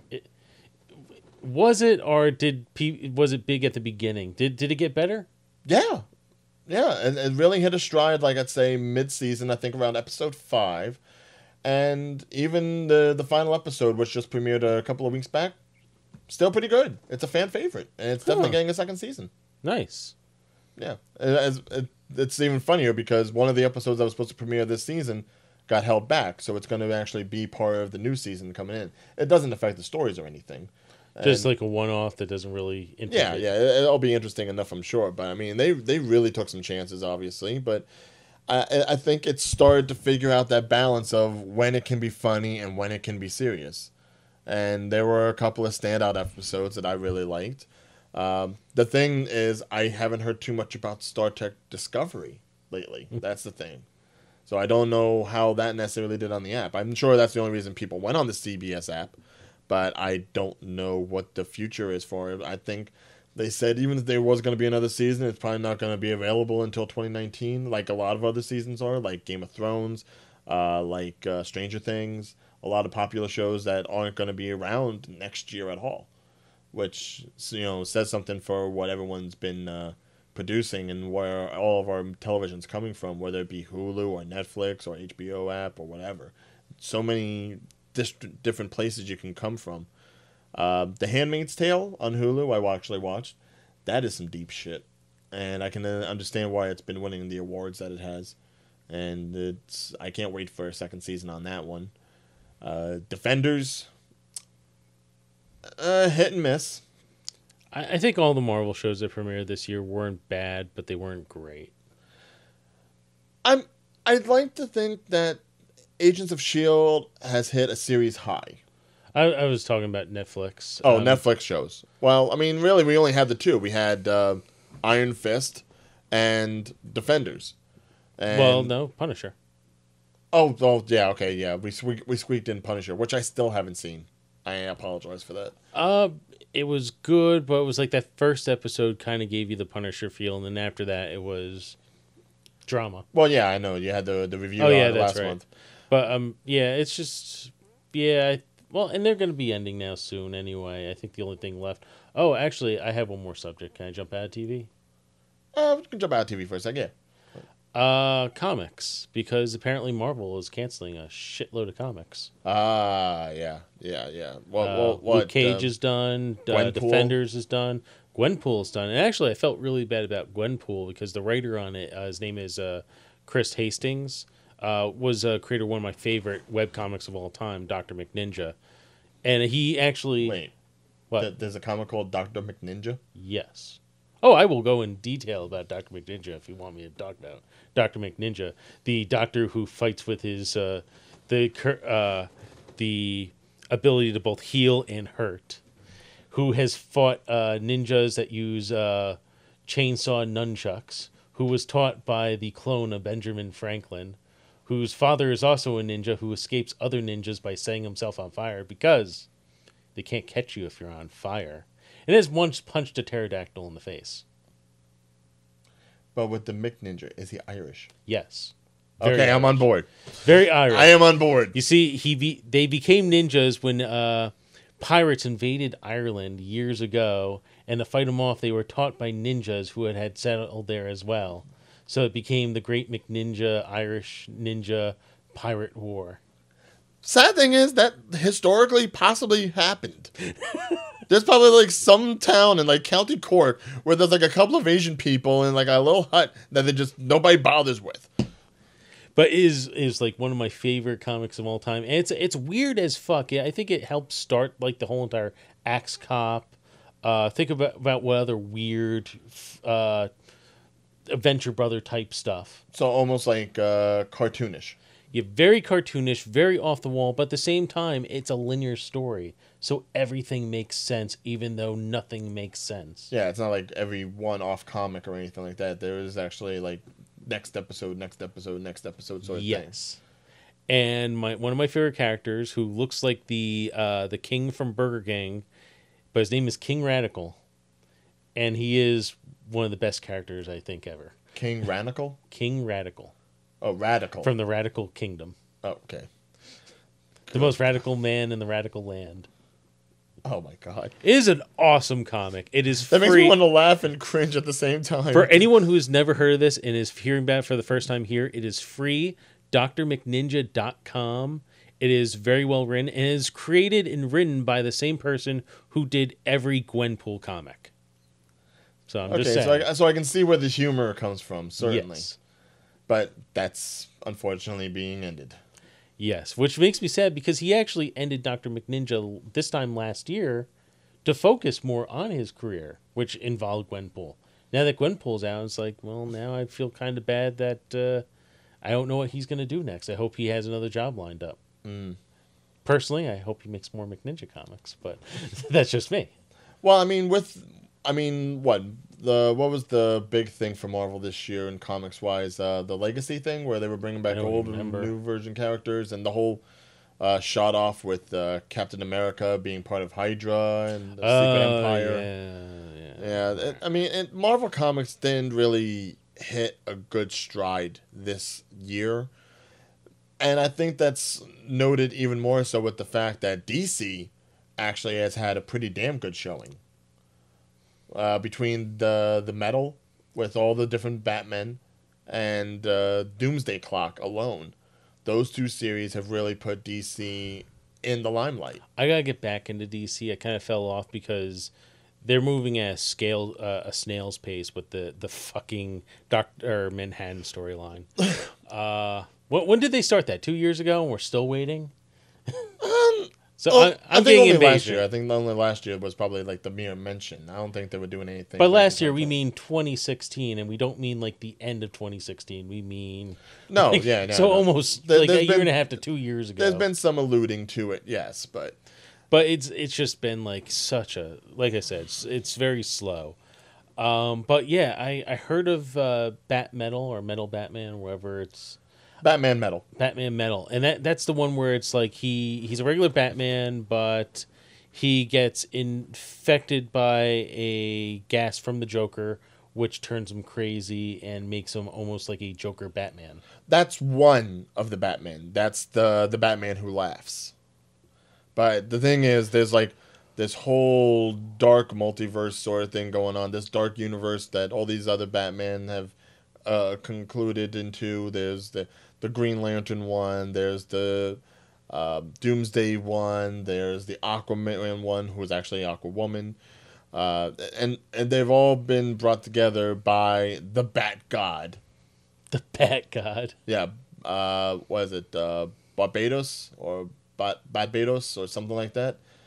But yeah, it's this demonic bat god, and again, spoilers, but they just had the comic come out just recently, where they alluded to the fact that this bat god is this is the whole reason that we even have Batman. Like he's the one who put Bruce Wayne on the path to become Batman. So he's gonna take the mask off, and it's gonna be Bob Kane. No. Maybe Bill Finger. It was my idea the whole time. Yeah. I made Batman. That's so funny but fucked up. Um, but yeah, no, that like they've pretty much made this god be like he's the reason behind everything. And uh, from what I hear of the next episode or the next issue, uh, they're bringing Sandman into play. Huh. Wait, what? So what? Sandman, Neil Yeah, yeah, I know what you're talking about. I'm just like, wait, really? Yeah, they're, they're bringing him in. Damn. So yeah, they're they're really getting deep with this. So I mean, that that I like that DC is actually going ahead and doing what the movies aren't. They're actually spreading themselves out and incorporating more characters that they do have at their disposal, as opposed to just relying on the the old standards. So the fact that they're bringing in the Watchmen, the fact that they're bringing in Sandman, and they're trying to integrate everything and make the universe uh, a little more simpler as well as complex. I like that they're actually messing around with it to that degree. They're pretty much messing around with their universe in a way that Marvel, uh, for some reason, hasn't been able to really do well lately. So kudos for that. Hmm, Nice. Well, th- then again, you know, a lot of uh, other people are not too happy about the these mixings. Alan Moore. Well, Uh, that, that's fanboys in general. I mean, I Alan hate- Moore's a fanboy. to an extent. I mean, I'd Okay. like to think he has some devotion in regards to you know what he does. So yeah, he's probably maybe a little bit too sensitive. Sorry, sorry, I hit my microphone. But I mean, I'd have to say, like society as a whole, fanboys have probably been so vocal this year. Whether it be television, whether it be comics, whether it be movies, they are the mighty minority. I'd hate to say it. the new name for them, the Mighty Minority. Be- They have to be because obviously, when these things are put out into the ether, when they're put out there for everybody, the fanboys are always the most vocal. However, how many of them are actually like diehard, dedicating everything they have to it, uh, financially, time wise, all of that, as opposed to the regular, non committed consumer? You know, that you're trying to put out something that everyone can find something to enjoy, but the ones that are the most vocal are always the ones that at least find something to hate rather than something to like. And it, it it's killing everything Let now. the let the hatred flow through you. Oh, don't don't start with the Jedi shit. All right, we're not getting back on that. and, and and it kind of hurts. It, it does because I I consider myself a fanboy to some extent. I'm sure you do too. I'm sure Mike probably even does to some extent with regards to whatever he might like. And it's hard for us to go ahead and like stuff when you have so many people being loud with their dislike. You know, it'd be fine if it was like on even pace, but people aren't as loud with their like of things, unfortunately. They'd rather sit and watch the dislike and then comment afterwards and represent and you know repeating what other people have said rather than having their own opinions, and that kills me. Whether it be wrestling, any other media, it's always the obnoxious loud ones. And hopefully in the next year we can get out of that trend because I almost hate to say it and I know you never want to get political, but if we didn't have Trump as president, the mighty minority probably wouldn't feel as empowered. That that's my two cents. I got nothing. Well, at least I know you're not completely disagreeing with me to say that, but I neither agree nor disagree. that, there we go. I say nothing. I you say no. uh, Know when to shut up, or you say stupid stuff like I said a little earlier. uh, but, uh, anything you want to throw in? Anything you want to add? Anything Uh, you want two to plus touch on? two is four. Well, Uh, I, I walked into that one. I really did. Uh, uh, from this year, I don't know. Um, my brain is fried. We should all work for ourselves. Um, that's actually really what I want to do, and I'll talk a little bit about personal things. Like uh, you were talking about, you want to do your own little setup. Uh, well, the one that we originally talked about, where I'm main studio is my room, uh, and you have your own space. I really, I almost kind of want to get my own studio. But it's one of those things where you look into this business and you go, is it going to really make any money? Is like, here, here's a question for all you. Would you pay to have someone do your podcast slash video? There you go. I don't know. Who's going to answer that? Probably no one. But that that's that's something I kind of want to do, and at least you know what? That's what we should do. What? We're talking about this year in review. What about next year? What what what's our plans for next year? We we talked a little bit about uh, what you wanted to see from the show moving forward. Uh, I personally, as a personal goal, I want to try to do more productions, but I would kind of want my own personal space to do it. Yeah, no, I mean everyone should have like uh, their their workspace. You know, it, it'd be great if everyone had like the the foam on the walls and was ready to go down for anything. You know, each one of those is like sixty to two hundred dollars. Each one, each panel of that, which is like a square this big, Uh huh. How much is it? like sixty to two hundred dollars each. Two hundred dollars each Yeah, for what you could essentially take like an old foam mattress and fuck it up a little bit and put it on the wall. kind of. But you know, there's other tricks too. People want to be like Markiplier, where they do the entire freaking wall. Mm-hmm. You you don't need to do that. You just need select places that like where echoes will happen, and that will do it. Or you could just be like a hoarder and fill your room with shit, Well, and, that, and that'll also a- block out the sound. No, that's what they do at kind of like the movie theater. Like if you actually go into a, like a movie theater, like one of the actual theaters where the screens are, uh, you'll see diffuser panels on the walls. Now it's obviously not covering the whole thing. It's kind of like spaced out where it's like you know brick space brick space brick. Yeah, Yeah, so it's it's essentially the same idea of like somebody going ahead and putting all the A cartons on their walls. It's just the fact that I think they probably need to be replaced at this point because the movies keep getting louder and louder, and I don't think ours are thick enough. Oh, uh, I got one for Star Wars. Uh, I'm not gonna not gonna go into any spoilers about Star Wars. I went to Regal Cinema, uh, your competitor, and I, am uh, not, I'm not saying who I work for. I'm not saying who I work for.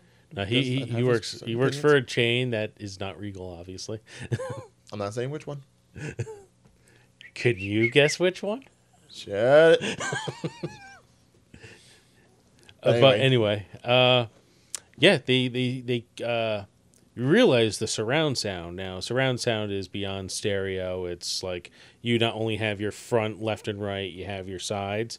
So all the side audio stayed in place. We heard all this beautiful music, and then all the audio, which is coming from the front, was dead.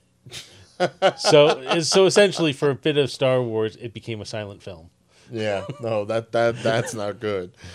Uh, th- did they at least fix it mid movie or something? Or they kept trying to refix it and finally at one point it just kind of stayed in place and we're like we'll live with it really no one asked for their money back?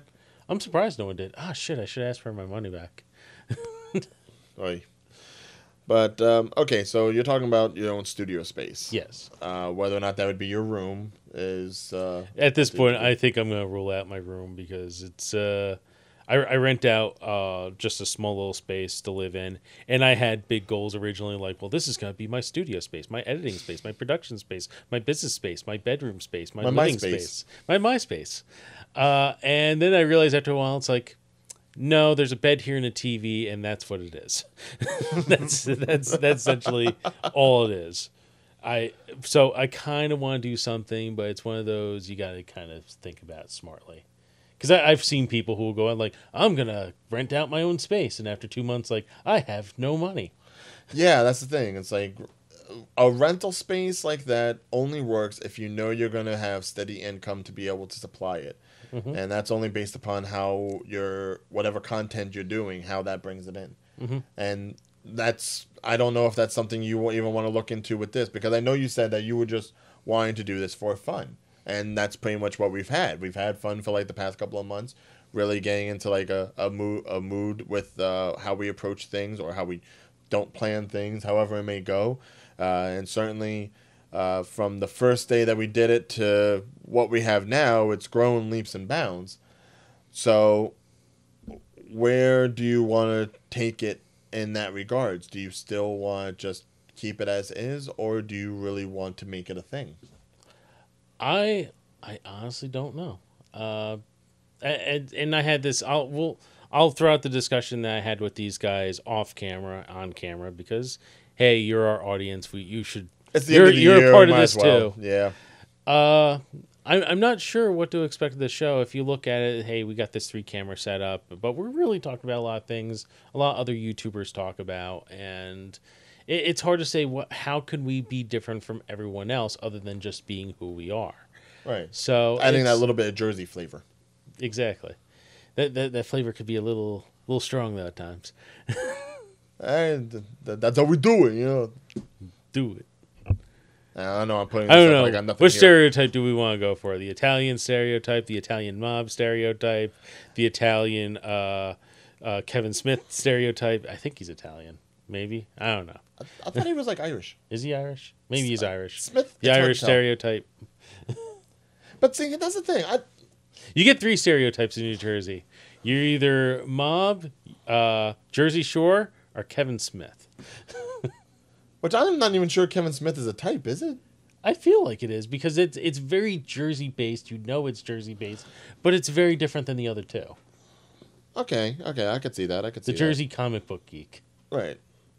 And I think that's, I hate to say, probably what we are more like. Um, I mean, in my mind, the Jersey stereotype isn't so much based upon nationality. The Jersey stereotype is based upon attitude. Mhm. And it's a similar attitude to New York, but probably uh, a, a little more. But we're not New York.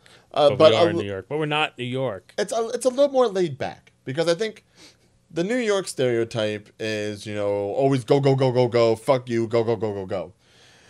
Jersey is like eh fuck you eh you know we're we're a lot more relaxed kind of people but we're still very strong with our opinions. Can I just point out? I may have pointed this out in the other episode, so I apologize if I'm repeating myself. But I just also like the fact we're talking about New York and New Jersey, uh, and even though we're the same country, we're almost like two separate countries to a certain degree, two separate cultures right next to each other. Two separate states. Uh, yes, you could say that as well. Yes, yes you could. Uh, but you know, another thing, and I say this as in uh, someone who descended from the Irish. Uh, I do sometimes kind of confuse the accents of the Scottish and the Irish, even though they are different. They do have a lot of similarities there, and both countries aren't too far away from each other. With that said, I did find some uh, humor in the fact that a Scottish person decided to make a uh, documentary on Kevin Smith Oh yeah, I've seen that. That that's good stuff. and the accent for every person from New Jersey was a very New Yorker accent. it's like uh, Jay, uh, the ca- guy who played Jason Mewes was just full on Brooklyn. yeah, no, How no, you yeah. doing? Yeah, yeah, yeah. You was Snotch, snotch, snotch. uh, Snoochie Poochie, right? Actually, sound just like that. Yeah. no, no, it was a good movie though. Uh, If you ever get the chance to see it, it's a little black and white film called Shooting Clerks. Uh, it's done by a Scottish, uh, you know, production company. Uh, pretty good stuff. Very good stuff. Uh, I enjoyed watching it. Really I might even do a review on that on Stardust. Actually, I'll try to you know promote it a little bit because I don't think it's really gotten any uh, mass appeal except maybe here in the state, simply because of Kevin Smith. Mm-hmm. But yeah, definitely some things that people should watch because they really executed it very nicely. It's really good. It's but you know what happened? One of my favorite documentaries, real documentaries. That one was a autobiography Yeah. uh, pick. I said doc. Uh, the Snowball Effect. Pretty much everything they said in there was just from the Snowball Effect. I'm sure, yeah, they probably took a good amount of uh, reference from that, but that's the thing. I mean, w- with an independent film like that, how many behind the scenes things can you do? Yeah, I don't know. I'm, but I'm no seriously. Have you ever seen the Snowball Effect? I have not. I I'm. I'm going to ask you and the people watching, watch find the documentary called Clerks: The Snowball Effect, and then immediately watch Shooting Clerks. Shooting Clerks is pretty much the uh, the fictionalization of the snowball effect because they pretty much go through everything on both ends. I can understand that. Although, I mean, you could make the argument it's the same thing with like the Disaster Artist that just came out. Yes, You know, the Yes. the, fic- the fictional version of the book based upon the behind the scenes uh, videos that were also taken Mhm. of the room. it probably is. Which is, I don't know. I haven't had a major appeal in seeing the disa- disaster artist. Oh, it's good. It is good. 'Cause most of the stuff I'm seeing is just them kind of reshooting sections of the room. That's pretty much it. But I mean, it's the behind the scenes stuff that's like crazy. Well, because Tommy Wiseau is crazy. Yes. And, and mind you, this is How old are the, you? Oh, I'm your son's age. You're not my son. You are not my age. No, you have to look at it from our perspective. We, we're two people that have gone ahead and we have done our best in filmmaking thus far. Uh, very independent, very low budget, and doing the best we can. And we see the kind of crazy fuck that Tommy Wiseau is with his potential $5 million budget on this film. And we're like, ugh. Personality. It's Know, like, knowing the right people and knowing how to lie just right. It's like if my waist could handle it, I'd wear more belts. Sure, I probably need to in order to keep the pants up, but I would never be as insane. It's it's essentially like uh, what to do, what not to do in filmmaking. But seriously, James Franco, this is like some of the best acting I've ever seen him do. And I'm not exactly the biggest James Franco fan, but he pulls off Wiseau spot on. like even the accent, it is just awesome. But uh, th- maybe that's something else we should also think about doing for next year. Because I don't know how many projects you've been involved in. I know the amount I've been involved in have been minimal. But I think we need to talk to some other people. And we need to get another film going.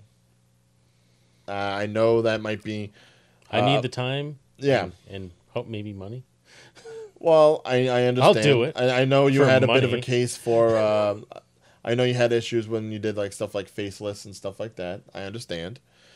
Um, but I feel that even if it's as low budget as possible, I'm not even talking like a 28 minute epic where we have to go ahead and do a fundraiser for like four thousand dollars. But I think something needs to be thought up and said about talking to some of the right people, and actually getting a production off the ground this year. I'm game for it if I have the time and the money. Of course, of course. The time being, I think, more of the essence for you than the money is, because Yeah. you know, l- let's face it, we can always work on the cheap. We can find ways, but it would be nice if we also got paid or had other people paid for it too. Oh yeah, that would be uh, very nice. Yeah. Uh, th- this it'd be nice to turn this into a business. It's just turning into a business. I you can turn. I don't know. I, I'm talking just to talk right now. I know that there's ways and means, but obviously, um, just roundabout uh, everything. The only way we succeed and the only way we uh, get to do anything more than what we're doing is because of people like you. Anybody that's possibly watching the live stream right now, anyone that's watched any of the past episodes, anyone that follows us on Facebook or subscribed on YouTube, or who knows, maybe we'll put some other social media out there Instagram, Snapchat, who knows, whatever seems most appropriate. It doesn't work unless everyone's involved, you know. So hopefully, as we come into a new year and we have our plans and aspirations, you do too, and hopefully you come along with us. And uh, I'd like to thank all of the fan base that's actually been out there since day one. Uh, that's put in their input when necessary. That's uh, gone ahead and shown your videos to other people. Uh, that's had Actually, to deal with us live. that had to deal with us being long-winded uh, probably more so me than jt but you know you're giving us the platform to go ahead and say what we feel and hopefully you relate and uh, just a really big thanks for just being there that's probably the best that a lot of people can do and probably the most anybody can do anyways for anything so just being there always helps Yep. And uh, I guess I'll. You, you pretty much said it all. I can't really say anything else. But anyone who does watch us, I, I do thank you for watching us and being with us and everything that Ryan just said. And I think I met uh, a few people because it's some of our friends, and uh, I probably pissed you off since since uh, you became fans. But uh, again, thank you very much for watching, and uh, uh, we hope to give you more episodes as uh, I'm not super tired and can actually set shit up. Yeah, I was about to say, it's like considering your state of mind, you, what you pulled off today, like you need to be sleep deprived more often.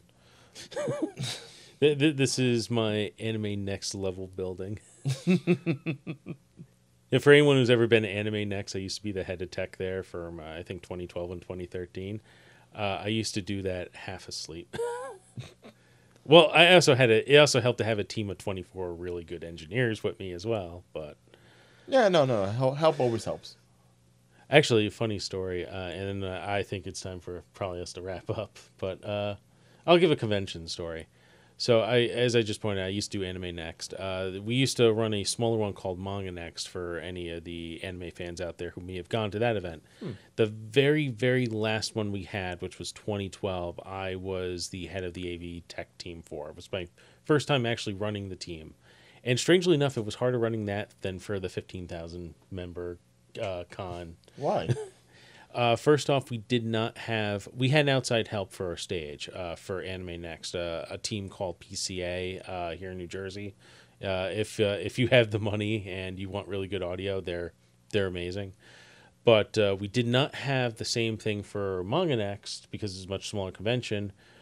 But uh, the guy who was running for the first time that year decided, I want this, but I want you to do it because I have the money. He's a nice guy. He, I don't know if he watches this stuff too, but uh, but he he was very ambitious the first year, and it was just so crazy because he had so many ideas, and I'd be like just poking at him like, okay, well if you want to do that, you have to tell me what I need to buy, and he would just I'd be trying to nail him down, and it came to the point that. There's another anime convention, just jumping from anime convention to anime convention here. Which I did not realize there were that many in this area. There are a lot. Well, actually, this one is in Baltimore. Oh, okay. Uh, Katsucon. And uh, I was helping Katsucon the week before Manga Next with their library, which actually I worked a shift from 4 a.m. to uh, to 1 p.m. Then went home, packed my bags, got in a car, drove down to pretty much Washington D.C. Uh, stayed up, had to help them set up the library. We finished six o'clock in the morning. Uh, so I guess I was up from three o'clock in the morning to six o'clock in the morning the next day, just doing all this stuff How I've never seen you drink a Red Bull is beyond me. because it will give me a heart attack. And then uh, that entire weekend, while we're doing the library, I would hide in the corner and finish planning uh, Manga Next. So literally the week before Manga Next, I was still planning all the tech for Manga Next, and where all the equipment because we still had we had to pick up the equipment from the storage unit, drag it onto a truck, drag it to the event, place it where it needs to go, build it out, sort of like the setup here, and then make sure it all works through the weekend. and that's why this guy is the show. That that's why. Without him, I'd probably just be on like a, a webcam, just hunched over and shit. Pretty much are on two webcams. Well, But I'm not hunched. This is true. This is Yes. true. All right. With with that, uh, I am tired as hell, and I still have to say hi to people for the holidays. So and I still got work to go to for Christmas Eve. Uh, hopefully, it's worthwhile, not wasting my time, and I can actually well, it's get the out early. holidays. It should be pretty quiet at your work. Where do you work again? Shut up. but on that note, again, thank you everybody. Uh, we look forward to seeing you sometime in the next year, whether or not it's January, February, depending on the weather up here in Jersey. We don't know. Uh, the snow can come down and be a vicious mistress. But uh, for now, Merry Christmas, Happy New Year, Happy Kwanzaa. If you did celebrate Hanukkah, hope it was a good one. It just ended on Wednesday. Happy Festivus and Happy Rusev Day. And my name is Ryan Big O'Regan. My name is JT Video Geek JT. We have uh, our uh, guy in the back there. One one more uh, happy holidays or good night from you, man. Okay, he's waving. He's he's waving. Mike's good. And until then, happy holidays. Happy holidays, everyone. Catch you later. Peace. This hat is so warm. You're wearing it in the wrong place. Oof.